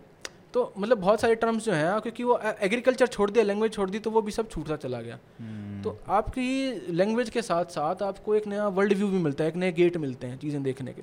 और फॉर एग्ज़ाम्पल मेरा बच्चा है अब मैं उसको मान लो हरियाणवी सिखाऊँ ही ना बेसिक टर्म ही ना सिखाऊँ। अब वो पैदा तो हो रहा है वो भी हिंदी बोल रहा है। अब कब वो उसका अपने कल्चर से लेकिन वो बिल्कुल कट ऑफ़ हो रखा है। उसको पता ही नहीं ये चीज़ें क्या हैं। वो कभी पता भी नहीं लगेंगी। तो ये भी एक रिसीड जो है ना ख़त्म होता जा रहा है। तो हमारे माँ बाप की जनरेशन ने बड़े सेक्रीफाइस करे वो माइग्रेट करके आए अपने माँ बाप से लड़े अपने बच्चों को पढ़ाने के लिए। लेकिन उसमें जो है अपने लैंग्वेज और कल्चर की सबसे पहली कुर्बानी हुई। मतलब इकोनॉमिक डेवलपमेंट के चक्कर में ये भी एक इशू रहा है हम्म। हरियाणा का। और क्योंकि कोई स्टैंडर्डाइज वर्जन नहीं था तो एक फिर आप मतलब कोई लैंग्वेज इम्पोज भी नहीं कर सकते। अब कोई मुझे महेंद्रगढ़ का मिलेगा तो बड़ा मुश्किल हो जाएगा मेरे लिए। अब मैं देशवाड़ी जाट हूँ तो मैं कोशिश करूँगा मैं देशवाड़ी के अलावा तो मैं नहीं बोल सकता जो महेंद्रगढ़ में बोली जाती है अच्छा ये इससे एक इम्पोर्टेंट क्वेश्चन निकलता हाँ। है। तो ये जो हरियाणा का जो आज का क्षेत्र है हाँ। स्टेट है इसमें जो लोग रहते हैं क्या इनकी भाषा सभी सभी लोगों की भाषा को हरियाणवी बोला जा सकता है? मेरे ख्याल से जो अगर आठ नौ बोलियाँ हैं तो उसमें से पाँच छः को तो बोला जा सकता है। अच्छा। अब उन, उनका थोड़ा एक बार अच्छा मैं थोड़ा एग्ज़ाम्पल देता हूँ आपको हाँ। ना रीजन वाइज भी और इस पर थोड़ी हिंदी के कॉन्टेक्स्ट में बात करते हैं। अब हरियाणा की जितनी उपभाषाएँ हैं साधुराम शारदा जी ने किताब भी लिखी है उपभाषाएँ बोलियाँ या डायलेक्ट तो बड़ा एक फ़ेमस वो है कि language is a dialect with gun in hand कि मतलब भाषा क्या है? वो एक बोली है जिसके पास बंदूक है। कि पॉलिटिकल पावर है तो हर बोली जो है वो भाषा बन जाती है। पॉलिटिकल हम्म। पावर नहीं है तो वो बोली रह जाती है। तो हरियाणा आप रीजन वाइज देखोगे तो इसको वेस्टर्न हिंदी में क्लासीफाई करते हैं। वेस्टर्न हिंदी है। अब जयशंकर प्रसाद जी जो हरियाणा के मतलब उसके हिंदी के बड़े मशहूर कवि रहे हैं छायावादी वो कहते हैं कि यार हिंदी ये जो मॉडर्न हिंदी कुछ नहीं है ये सैनिटाइज वर्जन ऑफ़ हरियाणवी है। हाँ अगर आप फोनेटिक्स में अगर हिंदी की हम हिंदी से फिर हरियाणवी पे आते हैं आप हिंदी को देखोगे तो हिंदी में जैसे अभी हम हिंदी में बात कर रहे हैं मॉडर्न हिंदी में बात कर रहे हैं वो वैसे कहते हैं कि बीस पच्चीस जो मेरठ गाँव है उनकी भाषा है स्टैंडर्डाइज वर्जन उसमें थोड़ा सा दहलवी का टच है। जो कि सोशल एक्ट है आपके चांदी चौक के एरिया की उर्दू का। लेकिन इन्होंने क्या करा जब मॉडर्न हिंदी बनाई इन्होंने दो काम करे उसको एक वाइड नेचर देने के लिए लिंगवा फेंका बनाने के लिए। एक तो ये करा कि उसको जो व्याकरण दे दी ना वो तो वेस्टर्न हिंदी की दे दी हरियाणा वाली। ठीक है जैसे अब हम हरियाणा में थोड़ा ही फ़र्क है व्याकरण में लेकिन जो उसको फोनेटिक्स दे दिए ना जो टोनल उसको एलिमेंट दे दिया वो सारा ईस्टर्न हिंदी का दे दिया। तो हम्म। जैसे हिंदी में कारण रहेगा कारण यूजली लोग बोलते नहीं हैं। टोन जो है और जो फोनेटिक्स है वो सारा ईस्टर्न यूपी का आ गया। लेकिन अवधि की जैसे अब ईस्टर्न हिंदी में अवधि है मैथिली है इन भाषाओं में क्या है इनकी जो फोनेटिक्स इनकी ग्रामर अलग है मॉडर्न हिंदी से। अब जैसे मैं जा रहा हूँ और मैं जान लाग रहा हूँ ज़्यादा फ़र्क नहीं है व्याकरण में। लेकिन अवधि में जिस तरह से बोला जाएगा बहुत अलग है। जईल आ जाएगा कहीं मैथिली में भोजपुरी में। हम्म। तो इन्होंने क्या करा कि यहाँ की सारी वो उठा ली व्याकरण और फोनेटिक्स वहाँ के उठा लिए। तो अब वो मिक्सचर सा हो गया। वो ज़रूरी भी था हिंदी को क्योंकि वाइड एक उसका नेचर बनाने के लिए। अब हम आ जाते हैं कि अब हरियाणा जो रीजन है उसमें तो आप अगर सिरसा से स्टार्ट कर दो तो बागड़ी जो है वहाँ बागड़ी बोली जाती है लोअर सिरसा में। तो अब बागड़ी मैं जैसे अब देशवाड़ी हूँ देशवाड़ी जो रीजन है ओल्ड रोहतक का तो मैं एट्टी परसेंट समझ सकता हूँ। नॉर्मल आप भी कोई अगर बागड़ी बोलेगा आपके सामने सेवेंटी एट्टी परसेंट आप समझ लोगे। हम्म। आजकल क्योंकि अब लोग थोड़ा कल्चरल इंटीग्रेशन ज़्यादा हो गया है तो थोड़ा और बेटर भी समझ लोगे कुछ एक आधे वर्ड लेकिन सेवेंटी एट्टी परसेंट आपको समझ में आ जाएगी। फिर राठी बोली जाती है इसमें जो सारा गुरपाल जिसमें बोलती है जिसको जिसकी टोन आती है बोलते वक्त। राठी आपकी फतेहाबाद की। हाँ। लेकिन अब वो ऐसी नहीं है कि आप समझ नहीं सकते। अब इतनी लैंग्वेज वेरिएशन तो हिंदी में भी होती है। फिर आपकी बांगरू है जो बांगर का रीजन है पूरा आपका जींद कैथड़ का हम्म। यहाँ पे। अब उसमें कहते हैं कि वो जो है वो मात्राएँ हटा देते हैं। कि बांगरू जो है वो उर्दू जैसी है कि सारी मात्राएँ हट जाती हैं कि भाई दुकान न दुकान लुगाई ने लगाई हम्म। है? ऐसी मतलब इस टाइप का मतलब मात्राएँ कम हो जाती हैं सीधा वर्ड खींच देते हैं। अब फिर हमारे इधर आओगे तो देशवाड़ी है। मतलब और देशवाड़ी ही प्रॉब्लम हरियाणवी की क्या रही है कि यही स्टैंडर्ड हरियाणवी इसको लोग बोलते हैं कि यार यही है हरियाणवी। बाहर फ़िल्में भी बनती हैं तो वही है कि इमेज क्योंकि ये थोड़ी ना मतलब फोर्सफुली बोली जाती है। हम्म। तो ऐसा लगता है कि भाई देशवाड़ी ही हरियाणवी है बाकी ये जो इतनी लैंग्वेजेस है ना ये कोई मतलब कहीं गिनती में ही नहीं है। और इसमें एक ये भी बात हुई है कि देशवाली के साथ क्या हुआ है कि हम्म। देशवाली जो अभी है वो एक समझी जाती है कि रोहतक सोनीपत झज्जर बस यही दादरी तक थोड़ा सा हाँ, लेके थोड़ा तो- भिवानी हिसार तक बस, हांसी के आगे तक। हाँ तो जो लेकिन देव देशवाली का जो बहुत बड़ा हिस्सा है हम्म, वो पूरा नॉर्थ दिल्ली वेस्ट दिल्ली और थोड़ा सा नजफगढ़ उसको साउथ लगाओ तो वो भी आ जाता है। बल्कि जो दिल्ली के पहाड़ का रीजन है चिराग दिल्ली वगैरह का वहाँ तक देशवाड़ी है। हाँ एग्जैक्टली जब अगर हम डेढ़ सौ साल पहले चले जाएँ हाँ। या सौ साल पहले भी चले जाएँ जब ये कैपिटल नहीं बनी थी हाँ। उन्नीस सौ में चले जाएँ तो हाँ। सारे के सारे जो ये देश वाली बोली जाती थी चिराग दिल्ली से लेके पूरा नरेला तक नरेला तक। और इधर नजफगढ़ तक। अब वो एक अपने आप में एक अलग ट्रेजेडी है कि दिल्ली के गाँव की अपने आप शिनाख्त खत्म हो गई है। अब लोग पीतमपुरा पता है पीथोपुरा नहीं पता तो उस गाँव का नाम पीथोपुरा है हम्म। जिस पे पीतमपुरा बना हुआ है या रोहिणी में रजापुर है नारपुर है रिठाड़ा है तो वो गाँव है प्रॉपर नारायणा है। हम्म। ये मतलब बकायदा प्रॉपर गाँव थे आज भी हैं। आज आज ये अर्बन क्लस्टर्स बन गए हैं हौज खास अपने आप में गाँव था। हम्म। ठीक है आपका ये चिराग दिल्ली गाँव है बेर सराय गाँव है महिपालपुर। महीपालपुर अपने आप में गाँव है। ऐसे ईस्टर्न दिल्ली में बहुत सारे गाँव थे ये चंद्रावल है ये गाँव था। ठीक है दिल्ली में बल्कि एक नदी भी बहती थी साहिबी नदी जो नाला बन गया दिल्ली में आज। उसका ड्रेनेज सिस्टम मतलब उल्टा है वो नजफगढ़ वहाँ डाबर में जाके ख़त्म होती है। हाँ। तो मतलब दिल्ली अब की डेवलपमेंट में भी ना सिर्फ़ मतलब और सारे उसके कुछ नुकसान हुए बल्कि एक लैंग्वेज और उसकी आइडेंटिटी का भी नुकसान हुआ यहाँ के लोगों को। तो देशवाड़ी का भी आप कल्चर वो देखो क्योंकि रिश्तेदारियाँ भी तो है ना। हम्म। लोग सोनीपत की रोहतक की यहाँ दिल्ली के गाँव में कितनी शादियाँ होती हैं दिल्ली के गाँव वालों की वहाँ कितनी शादियाँ होती हैं। यूपी में कितनी शादियाँ होती हैं? शादियाँ पंजाब में भी होती हैं जो हरियाणा बॉर्डर के रीजन है वहाँ की पंजाब में भी होती हैं लेकिन यहाँ का कल्चर इकट्ठा ही था। हम्म। लेकिन दिल्ली को सिर्फ़ अलग नज़र से देखना और हरियाणा को अलग नज़र से देखना भी गलती होगी। अब यहाँ क्योंकि अब यहाँ भी दो माइग्रेशन झेली ना दिल्ली ने। पोस्ट फोर्टी सेवन एक जो पंजाबी माइग्रेशन हुई वहाँ से आए। फिर पोस्ट एटीज़ जो ईस्टर्न यूपी बिहार मतलब पूरी इंडिया भर से ही। खाली बिहार का क्यों नाम ले? मतलब उड़ीसा से भी हैं एमपी से भी हैं छत्तीसगढ़ से भी लोग आए इस इलाके में। तो एक वो जनरेशन तो यहाँ पर फिर डेमोग्राफिक चेंज भी हुआ दिल्ली में। अब तक हरियाणा में डेमोग्राफिक चेंज नहीं हुआ है इस लेवल का जितना दिल्ली में हुआ। क्योंकि तो एक ही माइग्रेशन है हाँ। वेव तो यहाँ पे क्योंकि अब उसकी भी शनाख्त चेंज हो गई यहाँ कॉलोनीज जो हैं हावी हो गई हैं हम्म। आपके डेमोग्राफिक पर। वहाँ जो उनका कैरेक्टर है एथनिक कैरेक्टर तो वो चीज़ें भी चेंज हुई। तो ये पूरा का पूरा एक कह सकते हैं अगर आप साउथ दिल्ली की बात करो हम्म। तो वो कहीं ना कहीं अहिरवाल जैसा रीजन है पूरा लैंग्वेज भी वही है अच्छा जो म- हम दिल्ली को ना चार हिस्सों में बांट सकते हैं लिंग्विस्टिक अगर आप जोन का हो ना तो मतलब फिफ्टी सिक्सटी परसेंट जो दिल्ली है नॉर्थ से नरेला से शुरू कर दो और अंदर आते आते रायसीना तक का जो रीजन है वो देसाड़ी या देशवाड़ी स्पीकिंग जो हम्म। गाँव थे वहाँ पर हम्म, साउथ दिल्ली जो है उसमें दो लैंग्वेज मिलती हैं जो नजफगढ़ से नीचे नीचे का एरिया है हम्म। जो गुड़गांव साइड लगता है वहाँ अहिरवाटी लैंग्वेज या अहिरवाटी अहिर से ही मतलब यादवों की जो लैंग्वेज है या बोली है फिर एक लैंग्वेज है अब मैं मैंने उसको गुजरी बोला है। हम्म, मतलब due to a lack better lack of मतलब कैटेगराइजेशन की वजह से। कुछ लोग उस पर आपत्ति कराते हैं कि भाई सिर्फ़ गुजरों की नहीं है। हम्म, लेकिन हमें हमेशा होता यही है क्योंकि क्योंकि कैटेगराइजेशन नहीं है तो प्रॉब्लम है कि उसको नाम क्या दें। हम्म, क्योंकि बिना नाम दिए सिर्फ़ देशी भाषा बोलना या लोकल लैंग्वेज बोलने से काम नहीं चलता। तो क्योंकि वो गुजरों के इलाके में ज़्यादा बोली जाती है और गुजर उससे सेल्फ आइडेंटिफाई करते हैं तो हम यूज़ ये टर्म कर लेते हैं गुजरी का जो कि आपका ओखला का रीजन है। नोएडा से स्टार्ट हो जाओ आप। बल्कि गाजियाबाद से। अच्छा गाजियाबाद भी कॉन्फ्लुएंस है। हाँ। कौरवी का और गुजरी का। हाँ। उस पर हम आएँगे लेकिन ये जो नीचे का रीजन है ओखला तक का आपका फरीदाबाद के जो एरिया टच करते हैं आपका छतरपुर का सारा रीजन है। अभी हम जहाँ बैठे हैं इससे थोड़ा सा दूर साउथ दिल्ली का जो रीजन है पूरा हम्म, तो सुल्तानपुर से साइड ये सारा ये गुजरी स्पीकिंग विलेजेस हैं यहाँ। हम्म, अब अब उनके गाँव में जाओगे तो वही लैंग्वेज बोली जाएगी। अच्छा इनमें फ़र्क क्या है? जो अहिरवाटी या गुजरी है इसमें ये ओकरांत भाषाएँ हैं। हम जैसे देशवाड़ी है या नर्दकी है या एक और भी है ये आक्रांत है। ये क्या है भाई डिफरेंस आक्रांत ओक्रांत में क्या है जैसे ओ का इस्तेमाल शुरू हो जाता है। अच्छा। गयो थो हाँ। करो रोम रोम। हाँ। अब आप मन बोले भाई राम राम अरियंत भाई। हाँ। रोम रोम अरियंत भाई। हाँ। है की हो गयो? हाँ। तो ब्रिज में क्योंकि गुजरी भी वो ब्रिज लार्जर ब्रिज का ही पार्ट है अहिरवाटी भी तो जो ओ जिसमें होता है उसको ओक्रांत कहते हैं और जिसमें आ है उसको आक्रांत कहते हैं। तो जो ओक्रांत भाषाएँ हैं ब्रिज हो गई गुजरी है या अहिरवाटी यहाँ ओ है बागड़ी बी में भी ओ है। तो हम्म। बागड़ी और अहिरवाटी का भी संगम है क्योंकि वो ओक्रांत भाषाएँ हैं। हाँ वो उधर से तो मिलती है हाँ तो उनका में जैसे मतलब के कर रहे हो नाच तो खा लो हम्म, इस टाइप में। नॉर्थ हरियाणा में आक्रांत है। ऐसे ही वेस्टर्न यूपी में आप देखोगे तो सोनीपत से आप यमुना कूद के उस तरफ़ जाओगे। अब इसमें अगाड़े जाट और पछाड़े जाटों का भी आता है कि भैया कैसे उनकी बसावट हुई पहले कौन से बसे लेट कौन से बसे। तो यहीं के लोग आप देखोगे कि, कि सेम गोत्र हैं। हाँ जाटों मलिक के यूपी उधर में भी- हैं उधर मलिक हाँ हैं तो यहीं के कुछ गाँव से वहाँ लोग गए हुए हैं और वो अलग बहस है कि कैसे सेटलमेंट हुई वहाँ पे।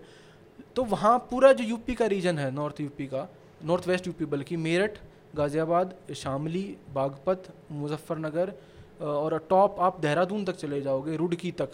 क्योंकि एक कई लोगों ने हरिद्वार तक बल्कि जो तलहटी का रीजन है प्लेन्स हैं उत्तराखंड के वहाँ तक आपको कौरवी का प्रभाव नज़र आता है। अब कौरवी में भी प्रॉब्लम यही है कि कुछ लोग भी ऑब्जेक्ट करते हैं कि यार कौरवी क्यों कह रहे हो? ये कौरवियों से एसोसिएट कर रहे हो हमको। ये तो गलत बात है। तो कुछ लोग उसको कहते हैं खड़ी है।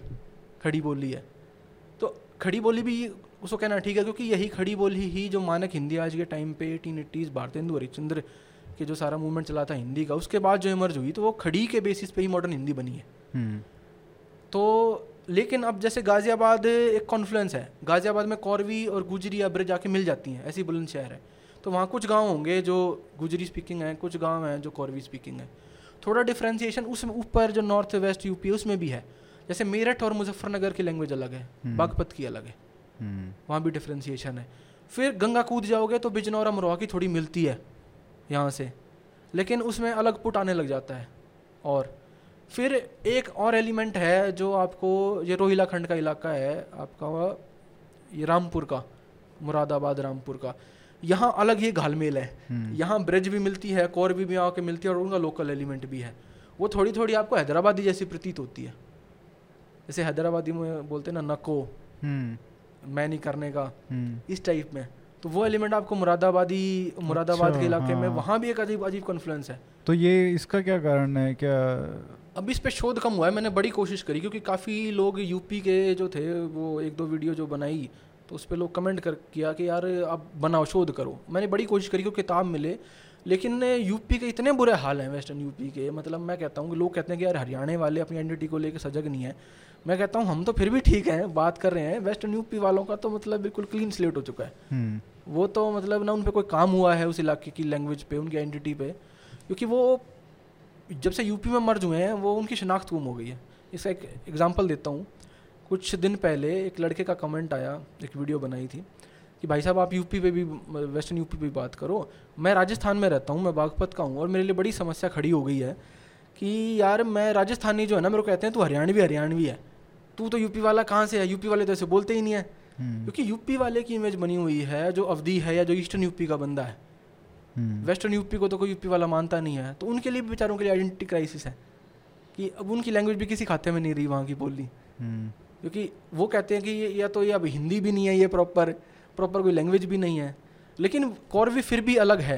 हम इसलिए कह सकते हैं जैसे एक वर्ड चीज़ होती है लैंग्वेज में जेमिनेशन जेमिनेशन होता है वर्ड का डबल हो जाना जो हिंदी में नहीं है मॉडर्न हिंदी के फोनेटिक्स में नहीं है। जैसे हम कहेंगे वो मेरा बड़ा भाई है वो मेरा बड्डा भाई है। हम्म, तो बड्डा छोटा अगला वर्ड टे जैसे डबल हो रहा है ये पंजाबी में भी है। अच्छा। वर्ड जेमिनेशन कहते हैं इसको। तो जेमिनेशन कौरवी में है। दो और साउंड हैं जो मॉडर्न हिंदी में नहीं है। अणय बहुत कम इस्तेमाल होता है। अब बिहार यूपी के लोगों को देखोगे वो कुछ वर्डों में कंफ्यूज भी करते हैं। रे और अडय में। हम्म, बाहर बाहर मतलब वो और तो एक वर्ड अणय है। अणय बहुत कम बोलते हैं एक अड़य है। अड़य जो है उसका तलफ़ुस उसका प्रोनाउंसिएशन अगर आप गंगा कूद जाओगे तो वो ख़त्म हो जाता है बल्कि यमुना से ही कम होता जाता है। अड़य जो वर्ड है जैसे अब हम कहेंगे होली तो वो होली प्रोनाउंस ही नहीं कर सकते। अड़य पंजाबी में भी है हरियाणवी में भी है कौरवी में है राजस्थानी में है। और यहाँ से होते होते मराठी तक गया हुआ है। लेकिन आपको आप गंगा कूद जाओगे अड़े नहीं मिलेगा। हम्म, अड़े है ही नहीं। बोला ही नहीं जाता अड़े को अड़े बोलते हैं। इंटरेस्टिंग है ठीक है? तो दाल जैसे हो गया दाल खाली के अरियंत हम्म, तो दाल बाल हम नहीं बोलते हमारे और अड़े है हाँ। अड़ा है। अड़े है। फिर दूसरा क्या यहाँ रहा हरियाणा में अगर आप देखोगे जो पढ़ाई लिखाई 1911 के बाद हुई यहाँ देवनागरी का प्रभाव कम था। अपने इलाके में। यहाँ उर्दू का प्रभाव ज़्यादा था। इस इलाके की जो मतलब लोकल ज़बान थी वो उर्दू थी। तो हाँ। पढ़े लिखे जो अगर दादा की जनरेशन में चले जाएँ तो सारे सबको उर्दू पढ़नी पढ़ने लिखनी लिखनी आती आती होगी। हम्म, तो उसका भी हम पे बहुत प्रभाव पड़ा। लेकिन हरियाणवी ने क्या करा उसको विकृत कर दिया। लोकल अडेप्टेशन जब की उर्दू वर्ड्स की। तो बहुत सारे ऐसे उर्दू वर्ड हैं जो हम सोचते हैं कि ये कहाँ से आए हैं। अब जैसे कहते हैं कि गाँव का बड़ा मोजिज आदमी है। वो मोजिज को उन्होंने मौजूद कर दिया है लेकिन वो अगर प्रॉपर उर्दू में होता है मोजीज मतलब सम्मानित व्यक्ति वो जीज हटा दिया मोजी कर दिया ना? हाँ हम्म, अब जैसे क्योंकि अब ये नॉर्थ इंडिया के अब के हिंदी में प्रोनाउंसिएशन में है ही नहीं जय और फे जय और फे जेड और एफ़ तो आप हिंदी में है ही नहीं। हिंदी में भी आप इनके नीचे नुकते लगाते हो क्योंकि ये हिंदी मेन वर्ड मल्ला का पार्ट नहीं है। हाँ, अगर आप उर्दू में देखोगे तो जय भी चार वर्ड हैं जय के लिए अरबी में। फे के लिए एक वर्ड है। मतलब फे अलग है फे अलग है। हम्म, फल और फल में फ़र्क है। हम्म, इसके अलावा उर्दू में जैसे होते हैं कया गया खे जो एपिगलोटस से बोले जाते हैं कालीन हम्म, वो वर्ड भी यहाँ नहीं है। लेकिन लोगों ने अपने हिसाब से उसको अडॉप्ट कर लिया। तो अब यहाँ जैसे होता है कि हमने बड़ा कामिल आदमी है। तो कामिल जो है वो कामिल से बना है अरबी के वर्ड से। तो ऐसे इश्तहार को इस्तार। तो यहाँ उर्दू का भी थोड़ा थोड़ा और अरे पंजाबी का संस्कृत का भी ऐसे ही नाश कर रखा है। जैसे जाड्डा है ना वो जाड्डा जाड्डे हाँ। जाड्डे शब्द से आया तो उसको आ वाला लगा दिया जाड्डा हाँ तो हाँ, अब देखो जाडे में भी जेमिनेशन है। हाँ, तो यहाँ की लैंग्वेज की भी इनकी कुछ अपनी यूनिकनेस है। तो हमने जहाँ से बात शुरू करी थी कि ये इतनी सारी बोलियाँ हैं। अब एक दो जैसे लैंग्वेज हमारी छूट गई ऊपर की ना। हम्म, अब अम्बाला साइड संभाड़खे तक जो है ना संभाड़खा जो रीजन है पानीपत का वहाँ तक आप कह सकते हो कि देशवाड़ी है कि, कि सेम है। उसके बाद जो है ना जैसे हम कहेंगे भाई आता जाता करते हैं हम। हम्म, देशवाड़ी में वो जानदा हो जाता है वहाँ से। जींद में भी हाँ, अंदर अपर जींद और सोनीपत के भी लोगों की उसके ऊपर से वो स्टार्ट हो जाता है। गुआना साइड के हाँ। लोग बोलते हैं आंदा फिर वो टो, टोनल लैंग्वेज है जैसे हरियाणवी और पंजाबी दोनों टोनल वो हैं। हाँ, तो अगर कोई बाहर का बोलता है ना उसके बोलनी बड़ी हार्ड हो जाती है। हाँ, क्योंकि समझ नहीं आती उसको। हाँ, क्योंकि बोलना टोनल लैंग्वेज बोलना बड़ा हार्ड है। हिंदी आप सीख सकते हो हरियाणवी सिखानी बड़ी मुश्किल है। हाँ, इसलिए- इसलिए बोला जाता है ना कि यहाँ पे पैदा होना पड़ेगा उसके हाँ क्योंकि वो प्रोनाउंसिएशन आपका बड़ा मुश्किल है टोनल लैंग्वेज फोर्स भी नहीं करते किसी को सीखने के लिए। हाँ अब इसमें भी क्या है इंटोनेशन एक चीज़ होती है लैंग्वेज में। जैसे अभी इसमें कौन से वर्ड खींचने हैं और कौन से वर्ड जल्दी बोलने हैं? हम्म, अब अरियंत भाई क्या कर रहे हो से हम्म, अब बाहर वाला के ना ऐसे बोलेगा उसको एक वर्ड लिख के दे देंगे ना हाँ। उसको ये नहीं पता फोकस कहाँ पे करना है। मैं प्योर हरियाणी बोलूँगा तो मैं बोलूँगा अरियंत भाई क्या कर रहा है हाँ, ये क्या कर रहा है वो क्या अरियंत भाई क्या कर रहा है वो मोकरी लगती है। ये जो फ़िल्मों में जो हरियाणी बोली जाती है ना वो इसलिए वो मौकरी इसलिए कर दी क्योंकि अब मुझे नहीं पता वो कौन उनके लैंग्वेज टीचर्स हैं। वो कहते हैं हमने एक लैंग्वेज टीचर भी हायर किया हुआ है। और रिपोर्टों में आता है न्यूज़पेपर की बकायदा उन्होंने ट्रेनिंग करी तीन महीने दो महीने हाँ, ये जो आमिर खान वाली जो मूवी थी दंगल हाँ। और सलमान खान की जो मूवी थी नाम सुल्तान। सुल्तान। दोनों में ही ऐसे फोर्स्ड लग रहा है कि भाई तेरे को नहीं आती क्यों ट्राई कर रहे हैं? अब मतलब बोल मतलब यार किसी लोकल आदमी को ही ले लो वही मतलब ठीक एक सेंटेंस ही तो है जयदीप ने जो देश वाली बोली है हाँ। इसमें पाताल लोक में हाँ। वो है हाँ, वो ओरिजिनल है रणदीप हुड्डा ने जो लाल रंग में बोली हाँ। है वो है अब मतलब अब जैसे आपको अणे बोलना नहीं आता अड़े बोलना नहीं आता उसकी माफ़ी है लेकिन सुल्तान को सुल्तान कहना ये तो मतलब है मतलब इतना बड़ा मतलब गुना है ये। हाँ। मतलब ये आप मतलब ये भी ठीक नहीं कर सकते। मतलब तलफ़ आप इतने बड़े लिंग्विस्ट हो के लोग कहते हैं कि भाई इनको ट्रेन कर रहे हैं रह सुल्तान। हम्म, फिर ये क्या होता है ना वो फोकस ही नहीं करते उस पर उनको है यार कुछ भी चल जाएगा।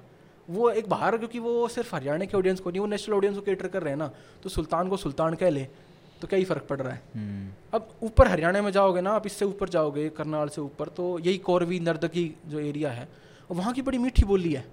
आप एक मेरी दोस्त है कुरुक्षेत्र की अब उसकी लैंग्वेज जब मैंने सुनी अब वो पहले तो वो ना घबरा के मतलब घबराहट के मारे अपनी लैंग्वेज बोलते नहीं है।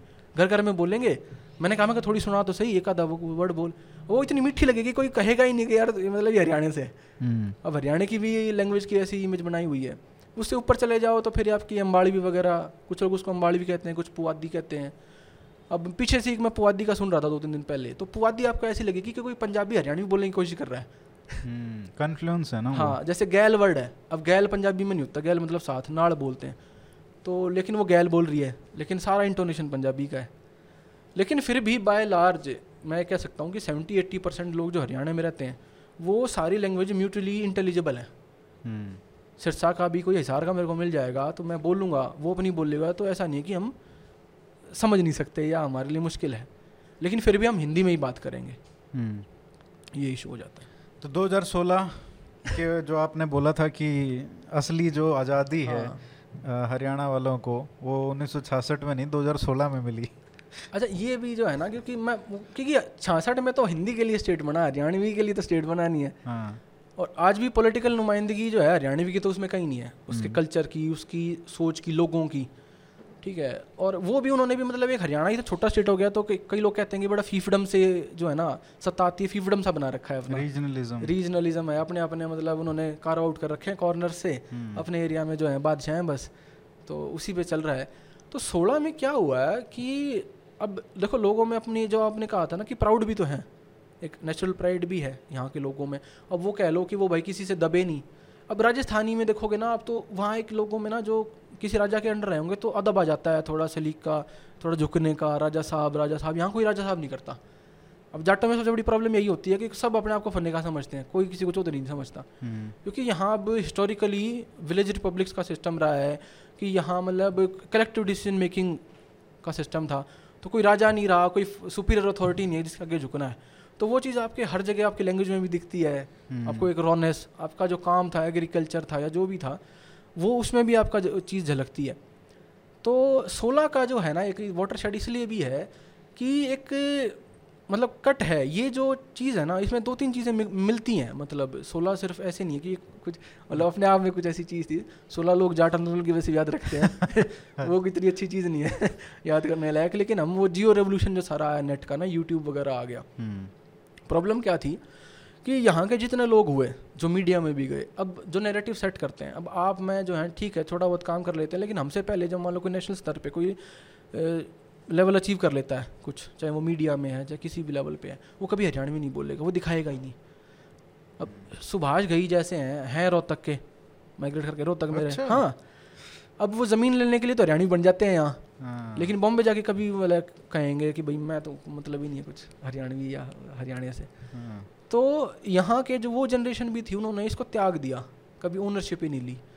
तो बल्कि अब ऐसा था, जैसे अब बंसीलाल जी हैं या देवीलाल जी हैं अपने इलाके में तो बागड़ी में जाके बात करते थे। लेकिन वो कभी भी मंच से मतलब हरियाणवी नहीं बोलेंगे या अपने रीजन के बाहर इसके लिए कोई आवाज़ नहीं उठेगी। तो एक वो हमारी जनरेशन की जैसे मैंने बात करी माँ बाप की जनरेशन की भाई उनको तो पहले वेल ऑफ़ होने की ज़्यादा पड़ी थी उन्हें इस चीज़ की चिंता नहीं थी कि ये कौन सी लैंग्वेज बोल रहा है बल्कि वो तो नेगेटिव परसेप्शन ज़्यादा था एक इन्फीरियोरिटी भी धीरे धीरे ना पाली गई हम्म, अपने अंदर। सौ साल की मतलब वही कि यार हम तो पिछड़े लोग हैं हमारा तो माइंड सेट ही ऐसा है ये क्या करेंगे तो बदमाशी करेंगे हरियाणवी बोलेगा तो इनके साथ बैठेगा। ठीक है थोड़ा सोफिस्टिकेटेड बनाने के लिए हिंदी ज़रूरी है। अब इंग्लिश ज़रूरी है अब हिंदी भी छोड़ दी है। हाँ, अब तो इंग्लिश ज़रूरी है। तो सोलह में क्या होता है? सोलह में अब फॉर एग्जांपल आज आप ये पॉडकास्ट बना रहे हो कोई वीडियो बना रहा है कोई हरियाणवी में कोई उस पर अर्जुन किताब लिख रहा है कोई रील बना कोई रील बना रहा है कोई गाने बन रहे हैं कोई फ़िल्में बन रही हैं ये सब आज ही क्यों हो रहा है? तो दो तीन चीज़ें एक तो ये है कि एक सेंस ऑफ़ लॉस है सबसे पहले। क्योंकि जो मैं हम आप वो लोग हैं जो हम गाँव से निकल आए। आजकल जो गाँव में हैं उन्हें आज भी रहने की चिंता नहीं है। क्योंकि वो तो बोल ही रहे हैं उन्हें कौन सा थ्रेट लग रहा है लैंग्वेज का हम्म। लेकिन आप मेरे जैसे लोग जो हमारा एलियनेशन हुआ है ना वहाँ से निकल के हम जब एनआरआई की नज़र जो है ना एक सो- हम भी एन आर हैं हम्म। हम चाहे हरियाणा में नहीं रह रहे हम दिल्ली बेंगलोर हाँ नॉन रेजिडेंट हरियाणवीज जो बाहर वालों में भी आ रही है फीलिंग ये हम्म। अब मैं जब ये पॉडकास्ट शुरू करा तो एक लड़का है वो टेक्सस में रहता है उसने मैसेज भेजा स्पॉटिफाई पे सुन लिया होगा उसने मैसेज इंस्टाग्राम पे किया रिक्वेस्ट कि भाई साहब मैं जब स्कूल में था ना तो मैं एमिनम ढूंढता था एमिनम के रैप और आज मैं बैठा टेक्सास में मैं मेहर सिंह ढूंढ रहा हूँ कि कोई रागनी मिल जाए स्पॉटीफाई पे। तो फिर मैंने उसको मैं सोचा मैं कहा यार ये क्या हो रहा है? तो ये एक सेंस ऑफ़ लॉस भी है अपने आप को लेके अपने सेल्फ को लेके। तो हम एक ये रीडिस्कवरी का फ़ेज़ चल रहा है कि जहाँ पुराना हम फैक्ट्स निकाल रहे हैं कि सिक्सटीज़ में क्या था सेवेंटीज़ में क्या था। हमें इंटरेस्ट डेवलप हो रहा है हमारी जनरेशन को। हमारी माँ बाप की जनरेशन को, को कुछ वो नहीं था क्योंकि वो उन्होंने उनकी तो लिव्ड रियलिटी थी उन्होंने जिया था वो फ़ेज़ हम्म। ये तो हमारी प्रॉब्लम हुई है ना। कि हम एक ऐसी जनरेशन है कि भाई कि हाथी निकल गया पूंछ पूंछ रह गई थी हमने थोड़ी सी पूंछ देख ली तो हमें लगता है उसी को पकड़ के बैठे हैं। तो हमें चाहिए कि पूरा हाथी वापस आए। तो हमारे लिए प्रॉब्लम हो गई है। तो 2016 के बाद एक दूसरा टूल्स आ गए टेक्नोलॉजी आ गई। अब जैसे गाना बनता है हरियाणवी दबिया नहीं कर दे। हम्म। ये नाइन्टीज़ में क्यों नहीं बना? ये एटीज़ में क्यों नहीं बना? गाने तो तब भी बनते थे। आप सिक्स एटीज़ में हरियाणा में रागड़ी भी बनती थी। कभी हरियाणा का ज़िक्र क्यों नहीं होता उनमें? जो नाइन्टीज़ में रागड़ी है कि कोई हरियाणा के ऊपर रागड़ी नहीं सुनी होगी। अच्छी बात रही कि ज, ज, ज, मतलब जाट अहीर यादवों के ऊपर भी रागड़ी नहीं थी। वो भी कम थी। कास्ट वाला भी कास्ट भी कम था। लेकिन सोशल इश्यूज़ पे ज़्यादा सोशल इश्यूज़ किससे? कहानियों की दुनिया में रागड़ियाँ थी। हम्म। लेकिन लिखने का तो कविता भी हो सकती थी। हरियाणा के ऊपर कभी कविता क्यों नहीं बनी? क्योंकि वो कॉन्शियसनेस ही नहीं है। हरियाणवी वाली है ही नहीं। वो आप गाँव के कुछ लोगों के लिए बना रहे हैं हाँ। और उस उन्हीं में गा के वो घूमते अब रागनी तो कहते हैं कि भाई दस जिलों तक लिमिटेड फिनोमिना है। सेंट्रल हरियाणा का फिनोमिना है रागनी गायकी अपने आप में। साउथ हरियाणा में चले जाओगे नॉर्थ हरियाणा में बागड़ में चले जाओगे तो बहुत मिनिस्क्यूल प्रेजेंस है रागणी एज अ कल्चर की। इवन दामण इसका भी अपना इतिहास है एक कि हम्म। हरियाणवी ड्रेस कैसे विद टाइम चेंज होती रही। तो एक तो टेक्नोलॉजी आ गई 2016 के बाद आपका यूट्यूब आ गया। अब यूट्यूब का जैसे मोटो है ब्रॉडकास्ट योर सेल्फ तो हम कंटेंट क्रिएट करने के लिए हमें किसी नई दिल्ली या यू मुंबई के स्टूडियो में बैठने की ज़रूरत नहीं है। या कोई मतलब हमें स्टेज नहीं चाहिए। अब हम घर पे बैठ के रील बना सकते हैं। स्मार्टफ़ोन हाई स्पीड इंटरनेट बिल्कुल। और जियो रेवोल्यूशन जियो रेवोल्यूशन आ गया। और एक वो फीलिंग तो थी। नौकरी की भी ज़रूरत नहीं है। अच्छा वो भी एक ना एक मंच मिल गया हाँ। लोगों को ना। अब मंच मिल गया तो उनके अंदर जो भी था ना दबा हुआ वो निकल निकल के आ रहा है। तो अब ये टिकटॉक का जो है ना एक तरह टेक ओवर कर लिया हरियाणवियों ने। हम्म, टिक अब आजकल इंस्टाग्राम का कर रखा है। तो हरियाणवी गाने एक्चुअली होते तो कैची हैं ही। अगर आप देखोगे उसकी नेचर देखोगे तो हम देखते थे दस पंद्रह साल पहले कि सिर्फ़ पंजाबी गाने बजते थे डीजे पे। आजकल हरियाणा का तो मैं इतना कह सकता हूँ कि हरियाणा में तो हरियाणवी गाने ही ख़त्म नहीं होते। हम्म। इतने गाने हैं। और मैंने देखा पंजाबी गाने तो कोई बजाता ही नहीं कि नॉन हरियाणवी शादियों में भी मैंने हरियाणवी गाने बजते देख लिए कई बार। हम्म, बल्कि हरियाणवी गाने तो मैंने सपना चौधरी की इतनी जगह देख लिए देश से बाहर भी देश के अंदर भी। हम्म, कि उसकी भी मतलब एक लड़का था इस जालौन एक एरिया है यूपी में बिल्कुल बुंदेलखंड के बीच में। वो मुझसे पूछता आपको पता है सपना चौधरी का? मतलब भाई मैं मन तो बेरा था ना क्यों कर बेरा ला गया। वो बिल्कुल दो हज़ार चौदह पंद्रह की बात है जब इनिशियल इनिशियल हाँ। वो उठा था। तो मीडिया भी बड़ी एक्चुअली जो है। बहुत रिसेंट गाना मतलब रिसेंट तो नहीं दो साल पुराना हो गया जो बावन गज का दामन था। दामन। है। उस पे यूट्यूब पे व्यू देखो तो मतलब सौ करोड़ व्यू है। एक billion। हाँ इंडिया की पॉपुलेशन से ज़्यादा व्यू है उस पे। हाँ तो उनका अलग सीन चल रहा है। हरियाणवी म्यूज़िक इंडस्ट्री का। और दूसरा एक क्या हुआ कि कुछ एनआरआई लोग जो थे उन्होंने सपोर्ट स्टार्ट किया। और एनआरआई मैं दो, दोनों टर्म में कह रहा हूँ internal migrants within India as well as outside India क्योंकि हरियाणवी लोग प्रॉब्लम यही थी कि ये अपनी ज़मीन से इतने जुड़े रहते थे। हम बड़ी कहानी सुनते होंगे। यार हमारे दादा को दिल्ली में ज़मीन मिल रही थी ले उस टाइम ली नहीं उसने। वो कह रहा था भाई अपने घर में ही रह लो। सारे नुए रो सारे न्यू ईयर होना ये हरियाणा में हर दूसरे घर की कहानी होती है। हाँ। दिल्ली नौकरी थी चला गया था। आज वहाँ पीतमपुरे में मिल रही थी इतने की या साउथ दिल्ली में मिल रही थी ली ही नहीं। क्या करते? तो अब क्योंकि उनसे ज़मीन से इतनी अटैचमेंट थी अपने वातावरण से अपनी उससे तो बल्कि ये हमने बॉर्डर स्टेट्स में बड़ा देखा है the spirit of adventure Punjab में जैसे है तो वहाँ के लोग बड़े इंटरप्राइजिंग थे भाई नए नए फ्रंटियर्स देखना जाना। हरियाणा का आदमी शांत था अपनी ज़मीन को लेके। उसे कुछ नहीं चाहिए। वो अपने घर पे रहे। आज भी अगर आप ये फिनोमेना देखोगे बाहर जाने का तो बहुत रीसेंट है। लेकिन वो क्या चाह रहा था? अब पैसे वैसे दे के भी नौकरी लग जाए यहीं लग जाए। घर पे रह लूँ। अपना खेत देख लूँ। हम्म, अपने घर के आसपास रह लूँ। फिर दूसरा सामाजिक स्ट्रक्चर हमारे यहाँ ऐसा है सोशल स्ट्रक्चर कि बड़ा एक ट्राइबल सा हिसाब है। अगर आप देखोगे ना हरियाणवी सोसाइटी का और ये सिर्फ़ जाटों में नहीं है इंटरेस्टिंगली ये जो जान रिश्तेदारी निकालने का ना जैसे आपने कहा भाई कौन से गाँव है? तो अब मेरी तो मम्मी है वहाँ की। हम्म, तो ऐसे रिश्तेदारी निकालना आप मेरे को अपना गाँव बताओगे तो मैं भी कोई ना कोई रिश्तेदारी निकाल लूँगा। तो ये क्लैन नेटवर्क्स के थ्रू सोसाइटी का स्ट्रक्चर बिल्डअप हुआ है ना। हम्म, ये पूरे हरियाणा में सिस्टम है। तो लोग यहीं रह के खुश हैं अपने उसी स्फेयर में। यहाँ कभी रहा ही नहीं कि हमें अलग फ्रंटियर देखने हैं। और हरियाणा में तो जो फौजी थे उनकी वजह से थोड़ी बार दुनिया की अवेयरनेस आ गई वरना हरियाणा के लिए तो दुनिया मतलब बहुत लाइफ बड़ी सिंपल है। हम्म, कि नॉर्थ में पंजाबी हैं ईस्ट में यूपी वाले हैं साउथ में बागड़ है हम्म। राजस्थान साइड और बाकी मद्रासी वगैरह हैं। उनके लिए पूरा हरियाणा में मतलब और बंगाल में मच्छी वच्छी खाते हैं। हम्म, बस इतना ही उनके लिए लाइफ का मतलब बड़ा सिंपलिस्टिक कॉन्सेप्शन था उसी में वो खुश थे। उसके बाहर क्योंकि अब जैसे कहो अब तीर्थ पे भी कहाँ जाते थे? हरियाणा वालों के तीर्थ क्या हैं? गंगा जी चले गए। हरिद्वार चले गए। वैष्णो देवी का भी कल्चर बहुत बाद में डेवलप हुआ है। बहुत हाँ। लेकिन हरियाणा वालों के लिए तीर्थ मतलब यही इतना ही मतलब था। हमारे दादा परदादा भी इतने ही गए होते थे गाँव से निकल के। उनके लिए इवेंट होता था किसी जनेत में जाना बारात में जाना। हम्म, हरियाणवियों के लिए कि दूसरे ज़िले में चले गए भाई। बिल्कुल। उससे ज़्यादा उनकी क्योंकि ट्रैवल नहीं है वो कहीं पढ़ाई लिखाई करके कहीं दूसरे इलाकों में नौकरी नहीं कर रहे। वही मैं कह तो रहा हूँ कि में जो हमने अपने गाँव से बाहर नहीं जाते थे तो मतलब ऐसा पूरा जीवन निकल गया। हाँ। जज्जर का आदमी जज्जर में ही रह गया। सिरसा का आदमी सिरसा में रह गया और गुड़गांव का गुड़गांव में रह गया। ये पिछली जनरेशन तक भी हाँ। मतलब पिछली में तो नहीं बट पिछली से पिछली में ये हुआ है। तो जिस तरीके से इंटरमिंगलिंग हुई है आपस में देखा है हाँ। वर्ड सुने हैं अगर आप सभी इन जो हमने रीजन्स की बात हाँ। की बागड़ी बांगड़ू सबकी बात करो देश वाली की अहिरवाटी की अगर आप देखो तो सबको आप समझ सकते हो। बिल्कुल।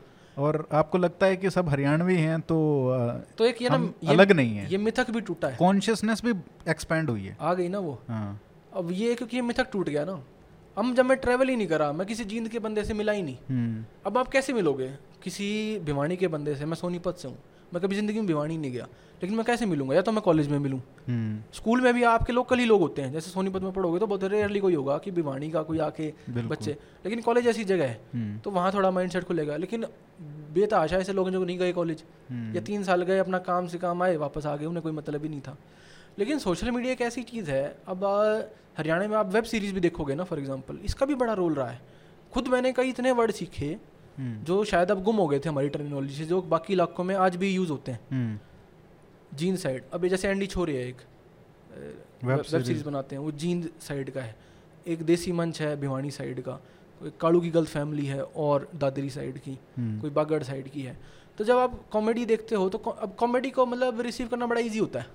हम्म, क्योंकि मजाकिया बात कर रहा है तो आप और यूट्यूब उसको प्रमोट भी करता है तो आप देख लेते हो। हम्म, तो फिर कहीं ना कहीं आपको मन में लगता है यार ये तो हमारे जैसे ही बोल रहे हैं। भिवानी वाला भी मेरे जैसे ही बोल रहा है। थोड़ा बहुत प्रोनाउंसिएशन का फ़र्क है हम ही तम ही करते हैं। हम्म, लेकिन मैं बाय लाज उसकी बात समझ रहा हूँ। फिर जो गाने बन रहे हैं ना अब इसमें भी कोई सिरसा का गाना बना रहा है। हम्म, अब मैंने एक चीज़ और नोटिस भी करी है। अब रेवाड़ी वाला भी गाना लिखता है ना और मैंने मेवाती में भी लिखी हुई रागनी देखी कुछ चीज़ें। लेकिन वो लिखते सब स्टैंडर्ड हरियाणवी में।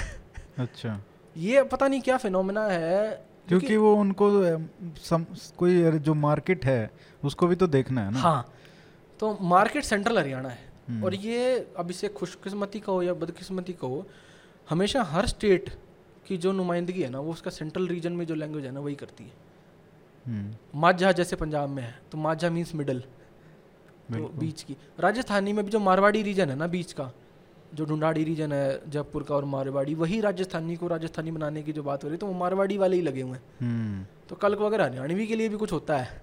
तो सबसे आगे आपके देशवाड़ी। वाले और बांगरू वाले यही खड़े होंगे क्योंकि ये कोर सेंट्रल हरियाणा है। हम्म, ऐसे यूपी में भी जो है अवधि है या जो उसकी इमेज बाहर जाती है तो बॉर्डर वाले एरिया हमेशा नेगलेक्ट वो चीज़ होनी नहीं चाहिए। उसमें भी बड़ी प्रॉब्लम है। फिर दूसरा इंडिया में प्रॉब्लम क्या रही है कि एक बंदा था ग्रियरसन हम्म, अंग्रेज़ों के टाइम पे इंग्लिश सर्वेंट था 1890s में तो उसने एक इंडिया में एक लिंग्विस्ट सर्वे उसी ने कराया उसके बाद किसी ने किया ही नहीं। क्योंकि फिफ्टीज़ के बाद ऐसा माहौल हो गया था कि लिंग्विस्टिक्स पे बात करना तो भाई स्टेट बनाने की बातें उठने लग जाएँगी अलग अलग तो गवर्नमेंट ने भाई एक नाइनटीन ट्वेंटीज़ तक वो चला अलग अलग फेजेज में। उसके अलावा किसी ने लोकल बोलियों का लैंग्वेज का कैटेगराइजेशन ही नहीं किया। हम्म, और उसने क्या किया उसके काम में इतनी त्रुटि हैं कि उसने भी फोकस सिर्फ़ बंगाली पंजाबी मारवाड़ी पे ही रखा। यहाँ की लैंग्वेज को बिल्कुल उसने नीचे स्तर की जो थी बोलियाँ बता के उसने उसको डिक्राई कर दिया। और तो- ये भी देखो कि वो भी ब्रिटिश ऑफिसर ही थे एक हाँ। जिन्होंने हरियाणवी से इंग्लिश की डिक्शनरी भी लिखी। बिल ई जोसेफ थे अरे रोहतक के डिविजनल कमिश्नर थे। हाँ। 1920 में जो डिक्शनरी लिखी थी। तो अब अंग्रेज़ों के खैर अपने अलग पर्पस थे एडमिनिस्ट्रेटिव यूज़ के लिए because they need to control the population लेकिन हरियाणा बनने के बाद भी आज तक ऐसा कोई अटेम्प्ट हुआ ही नहीं है कुछ हाँ, करने के लिए। क्योंकि ये सिर्फ़ वहाँ भी टोकनिज्म है। और प्रॉब्लम फिर वो पॉलिटिकल आ जाती है हम उस फेयर में घुस जाएँगे कि भाई अब ये पॉलिटिकल अब एक वीडियो है थोड़ी कोई आठ नौ साल पुरानी है कि दीपेंद्र हुड्डा लोकसभा में कह रहे हैं कि हरियाणवी को एट शेड्यूल में डाला जाए हाँ। भाषा के तौर पे। अभी बाईस लैंग्वेज है उसमें। तो डालने को पहले इनिशियली चौदह थी चौदह से आप बाईस तक भी आ गए तो और भी डाल सकते हो। लेकिन इसके लिए कोई सार्थक प्रयास नहीं दिखते। प्रयास इस तरह से नहीं दिखते। दस साल तो उनकी सरकार थी ऊपर भी नीचे भी। अब आप हरियाणा का केस देख लो। हरियाणा में पंजाबी और उर्दू की तो अकादमी मिलेगी लेकिन हरियाणवी ज़बान के लिए अकादमी नहीं है। अच्छा एक ये भी मैं बात बताऊँ कि बंसी लाल ने हाँ। जब ये लड़ाई चल रही थी हरियाणा पंजाब की और बहुत तनाव वाली सिचुएशन हो गई थी हम्म, तो उन्होंने कहा कि ये मतलब पंजाबी सेकंड लैंग्वेज होती थी उस टाइम पे। हम्म। 1966 में हिंदी पहली थी हरियाणवी ये पंजाबी दूसरे हाँ। लैंग्वेज थी स्टेट की। तो उन्होंने ये ठाना कि भाई ये पंजाबी नहीं रखनी हाँ। जो सबसे दूर की है ना वो रख लेंगे तो उन्होंने तमिल लैंग्वेज हाँ। को हरियाणा की सेकंड लैंग्वेज बनाया अच्छा जब हुड्डा आए हाँ, क्योंकि उनको पंजाबी वोट बैंक बहुत उनका स्ट्रांग था। कंपेयर टू चौटालाज और अदर पार्टीज़ हम्म, तो उन्होंने फिर से वो दूसरे नंबर पे तमिल हटा के पंजाबी लेके आए सेकंड लैंग्वेज ये 2005-6 की बात हाँ। है तो इतने मेरे ख्याल से 20-30 साल हाँ। अ, तमिल जो है सेकंड लैंग्वेज रही है। और हरियाणा में कोई बोलने वाला नहीं था उसका। एक्सेप्ट हमारे सीएम खट्टर साहब। वो एकदम फ्लुएंट तमिल बोलते हैं। अच्छा हाँ। ये मेरे लिए हैरानी की बात है। आ, वो तमिल में तमिलनाडु में गए थे और वहाँ पे एकदम चैस तमिल में उन्होंने भाषण दिया था। तो ये भी क्या है? ये भी 64 के बाद जो कोठारी कमीशन था एजुकेशन के बाद जो थ्री लैंग्वेज फॉर्मूला आया हम्म, तो लैंग्वेज चूज़ करनी थी कोई। तो उन्होंने भी फिर इस चक्कर में कि कि पंजाबी तो लेनी नहीं तो फिर क्या लेनी है? तो फिर नहीं वो पंजाबी तो भाई वो कुछ भी ले सकते थे। हाँ। राजस्थानी भी ले सकते थे या कुछ और ले लेते। हाँ, अच्छा राजस्थानी भी जैसे ना जो प्रॉब्लम हरियाणवी के साथ है वही राजस्थानियों के हाँ, साथ है। बिल्कुल। क्योंकि वो भी मंच पे जाके हरियाणवी राजस्थानी नहीं बोल सकते। हम्म, क्योंकि वहाँ भी क्योंकि कोई वो भी उसी टूरिज़्म में बस हाँ, एड्स में एक लाइन वो भी स्टेट बिखरा हुआ है। जैसे राजस्थान का मैं पूछूँ आपसे कि आइडेंटिटी क्या है? हम्म, राजस्थानी कौन है? तो क्या बागड़ी राजस्थानी है मारवाड़ी राजस्थानी है मेवाड़ का बंदा राजस्थानी है भरतपुर वाला जो ब्रिज बोलता है वो राजस्थानी है मेवात जो अलवर का है वो राजस्थानी है तो राजस्थानी कौन है? तो कलेक्टिव एक लैंग्वेज तो वहाँ की भी नहीं है।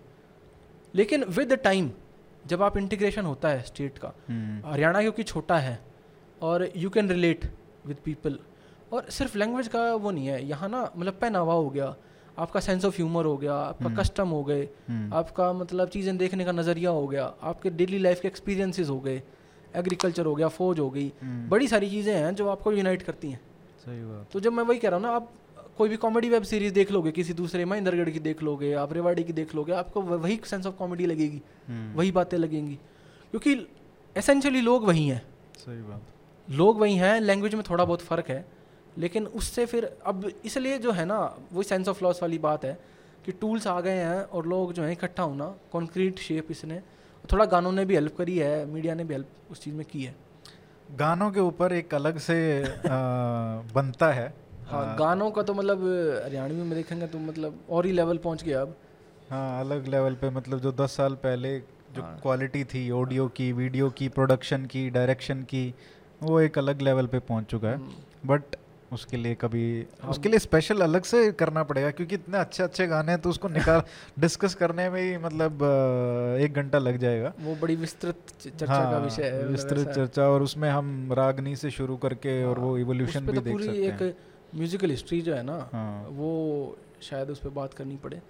लेकिन आइडेंटिटी की जहाँ तक बात है तो है- उसमें भी बहुत बड़ा रोल प्ले किया है गानों ने हाँ actually। गानों ने। और मतलब एक जैसे अब एग्जांपल ही है। फॉर एग्जांपल आपका ट्विटर हैंडल हरियाणवी है। हम्म, बीस साल पहले कोई हरियाणा का बंदा जर्नलिस्ट कोई अपना ट्विटर हैंडल बनाता अगर उस टाइम ट्विटर होता या कुछ अपना नाम लिखता तो वो एटलीस्ट इतना तो मेरे को पता है कि हरियाणवी नहीं लिखता। नहीं अगर ट्विटर होता तो अपने आप ही हो जाता फिर वो आइडेंटिटी जो हमारी है। नहीं वो लेकिन कहीं और नहीं कर सकता नहीं था वो ओन नहीं करता। बहुत सारे ऐसे थे जो गए होंगे कुछ अचीव भी किया होगा। बिल्कुल बिल्कुल। कुछ मालिकान भी हैं न्यूज़ चैनल्स के कुछ रिपोर्टर भी रहे हैं कुछ जर्नलिस्ट हाँ। भी। रहे हैं।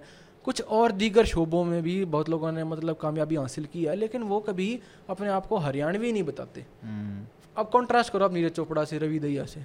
हम्म, अब उनको कोई शर्म नहीं है बल्कि वो तो कहता है यार कि मेरी हिंदी थोड़ी कमज़ोर है। हाँ। और वो कोई मतलब उसको मतलब शर्मिंदगी महसूस नहीं होती।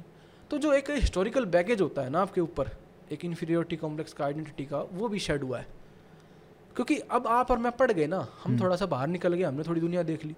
मैंने कहा यार जब ये शर्मिंदगी महसूस नहीं करते हम क्यों करें?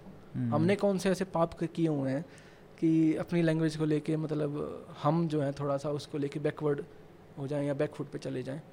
तो और ये जो गानों की पॉपुलैरिटी है जो आप हम्म। देखते हो कि मतलब मैं जम्मू में था हिमाचल में गया वहाँ पे आप देख रहे हो कि हरियाणवी गाने बज हम्म। रहे हैं बसों में और जगह पॉपुलर प्लेसेस में। हम्म, तो आपको पता है कि यार like you also get surprised कि ये क्या हो रहा है। अच्छा उसका एक और रीज़न है मैं मतलब थोड़ा सा मैंने सोचा था इस बारे में। हम्म, दो रीज़न है। एक तो यह है अब जैसे पंजाबी गाने भी बड़े पॉपुलर हैं पर पंजाबी की ना एक प्रॉब्लम ये हो जाती है कि उसकी व्याकरण अलग है।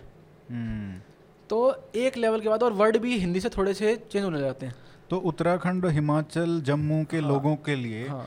वो हरियाणवी भाषा में जो गाना है हाँ। उसको समझना आसान है कंपेयर टू पंजाबी। पंजाबी। थोड़ा सा आप खालिश पंजाबी की तरफ़ जाते जाओगे हम्म, तो मुश्किल होता जाएगा आपके लिए बोल समझना। हम्म। लेकिन म्यूज़िक फिर भी ट्रैवल करता है आपकी बीट्स की वजह से। अरे म्यूज़िक तो सेम ही है ना। हाँ।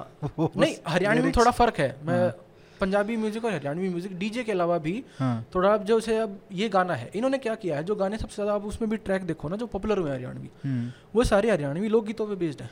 बिल्कुल। अब ये जो बावन गज का दामन भी है और ये जो है आपका उड़ा उड़ा रे कबूतर मेरे डूँगे पे बैठा। हम्म, तो इनकी जैसे ट्यून अब ये है ये सारी लोकगीतों से ली हुई है कहीं ना कहीं। बिल्कुल। जिसमें औरतों की जो आम रोज़मर्रा की जीवन की जो लड़ाइयाँ हैं ना हम्म, वो उनके विषय हैं। बिल्कुल। तो अब इनका जो सब्जेक्ट मैटर देखोगे और पंजाबी गानों के सब्जेक्ट मैटर में क्या है वो भी अपने उसमें एक दायरे में कैद हो गए कि गड्डी ते नड्डी। हाँ। ते लड़की गाड़ी दारू मेरे पास बहुत सारा कैश है। हाँ। मतलब लोग इसके अलावा भी इसके अलावा भी वाली गाड़ी बस इसके अलावा भी कंटेंट देखना चाहते हैं ना? हाँ। तो अब इन दोनों गानों जैसे उड़ा उड़ा रे कबूतर मेरे डूँगे पे बैठा। तो अब लड़की जो है या बावन गज का दामन वो विरोध कर रही है कि नहीं मैं तो मटक नाचूँगी। हम्म, ठीक है? या नंगड़ा के ब्याह दी। अब चल रहा है।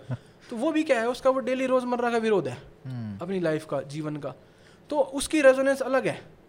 वो बीट तो अच्छी है ही लेकिन सब्जेक्ट मैटर भी अलग है ना लड़ाई करवा मैं काम चल रहा है नंगड़ा करना और हाँ, नंगड़ के ऊपर लागे रहे हाँ तो अब वो सिंपलिस्टिक भी है उसमें एक हुक है सीधा सा ठीक है सिंपल उसके लिरिक्स हैं और बीट है आप झूम रहे हो तो अब जैसे पीछे बहू काले की हम्म, है, जो मतलब- कई सालों हाँ, तक चला मतलब वो हाँ। हिंदी में भी समझना इजी है बहू काले की क्या हम्म। मतलब है हम्म, लेकिन अब देखो ना देखो सारे फीमेल वाले गाने हैं जो फीमेल गा रही हैं अगर उनकी नेचर भी देखोगे सब्जेक्ट मैटर देखोगे तो बहुत मतलब जो कि पंजाबी म्यूज़िक इंडस्ट्री के जो हाँ। पॉपुलर गाने उनसे बहुत अलग बहुत अलग है है। और उसमें भी जैसे लॉन्ग और यहाँ पे भी देखिए जाट जाट होता है यहाँ हम्म। पे भी लेकिन भाईचारे पे हरियाणा हाँ। पे हरियाणवी दबिया नहीं करते हाँ। ऐसे सिर्फ़ एक कास्ट की बात नहीं है ये। भी एक अलग है मेरे को लगता है ये चेंज है जो भाईचारे की बात करते हैं हरियाणवी आइडेंटिटी की बात करते हैं बिल्कुल। वहाँ पे ये इतना नहीं है पंजाब में। अच्छा पंजाब में ना पहले बड़ा था पहले हम 90s में गाने सुनते थे रंगला पंजाब हम्म। ठीक है गुरदास मान के गाने थे पंजाब के ऊपर। हम्म, अब जैसे वो मतलब अब वो ना एक गाने भी आईना होते हैं समाज का कि समाज किस तरह से चेंज हो रहा है। एक पॉजिटिविटी कई बार नेगेटिविटी में बदलती जाती है। हम्म, गन कल्चर जब आत ऐसा नहीं कि हरियाणा में बंदूक पे और इन चीज़ों पे गाने नहीं बन रहे हम्म, लेकिन वो कोई पॉपुलैरिटी हासिल नहीं कर रहे। हम्म, मतलब उनका भी एक नीच ऑडियंस है कोई इस टाइप के गाने बन रहे। हैं हम्म। हरियाणवी के गाने की जो इमेज है ना वो सारे ये औरतों के गाने इस टाइप के गाने जो हैं बहु कालेज की से जो सत्रह में आया उससे स्टार्ट हो जाओ पिछले पाँच छः साल में। हम्म, तो जो मशहूरी हासिल की है वो इस टाइप के गानों ने की है। बिल्कुल। तो सब्जेक्ट मैटर भी अलग है उनकी धुनें थोड़ी अलग हैं हम्म, वो रिक्रिएट की हैं। अब उस पर भी कुछ लोग ऑब्जेक्शन उठाते हैं कि ये तो नाश कर रहे हैं कल्चर का इसका तो इन्होंने कमर्शलाइजेशन कर दिया इनकी भावनाएँ कुछ और थी गानों की। हम्म, वो अलग विषय है लेकिन उन्होंने कुछ मशहूरी तो दिलाई है। भाई उस पे पूरा एक घंटा लगेगा। बढ़िया एक नंबर का पॉडकास्ट था। आ, क्या ही बोलो मतलब मेरे को बहुत मज़ा आया भाई। आ, और हम जल्दी ही एक इसका एपिसोड करेंगे गानों के ऊपर। कोशिश करते हैं। हाँ कोशिश करने वालों की हार नहीं होती। बहुत बहुत धन्यवाद निशांत भाई आने के लिए। बहुत कुछ सीखने को मिला और मुझे लगता है कि बहुत सारे हरियाणवी को और हरियाणा के बाहर के लोगों को आ, बहुत सारी नई चीज़ें लैंग्वेज के बारे में इवोल्यूशन के बारे में वो भी खुद भी अगर कोई हरियाणा के बाहर का भी है वो भी खुद सोचेगा हम्म। कोई राजस्थान का है वेस्ट यूपी का है वो भी सोचे इन सब चीज़ों पे। ये सिर्फ़ हरियाणा के ऊपर तो वो है कॉन्वर्सेशन हम्म। लेकिन उसके बाहर के लोगों को सोचने के लिए भी मजबूर करता है। So thank you so much शीघ्र फिर से मिलते हैं और हरियाणवी गानों पर रागनियों पर एक अलग से एपिसोड करेंगे। बिल्कुल। धन्यवाद। Thank you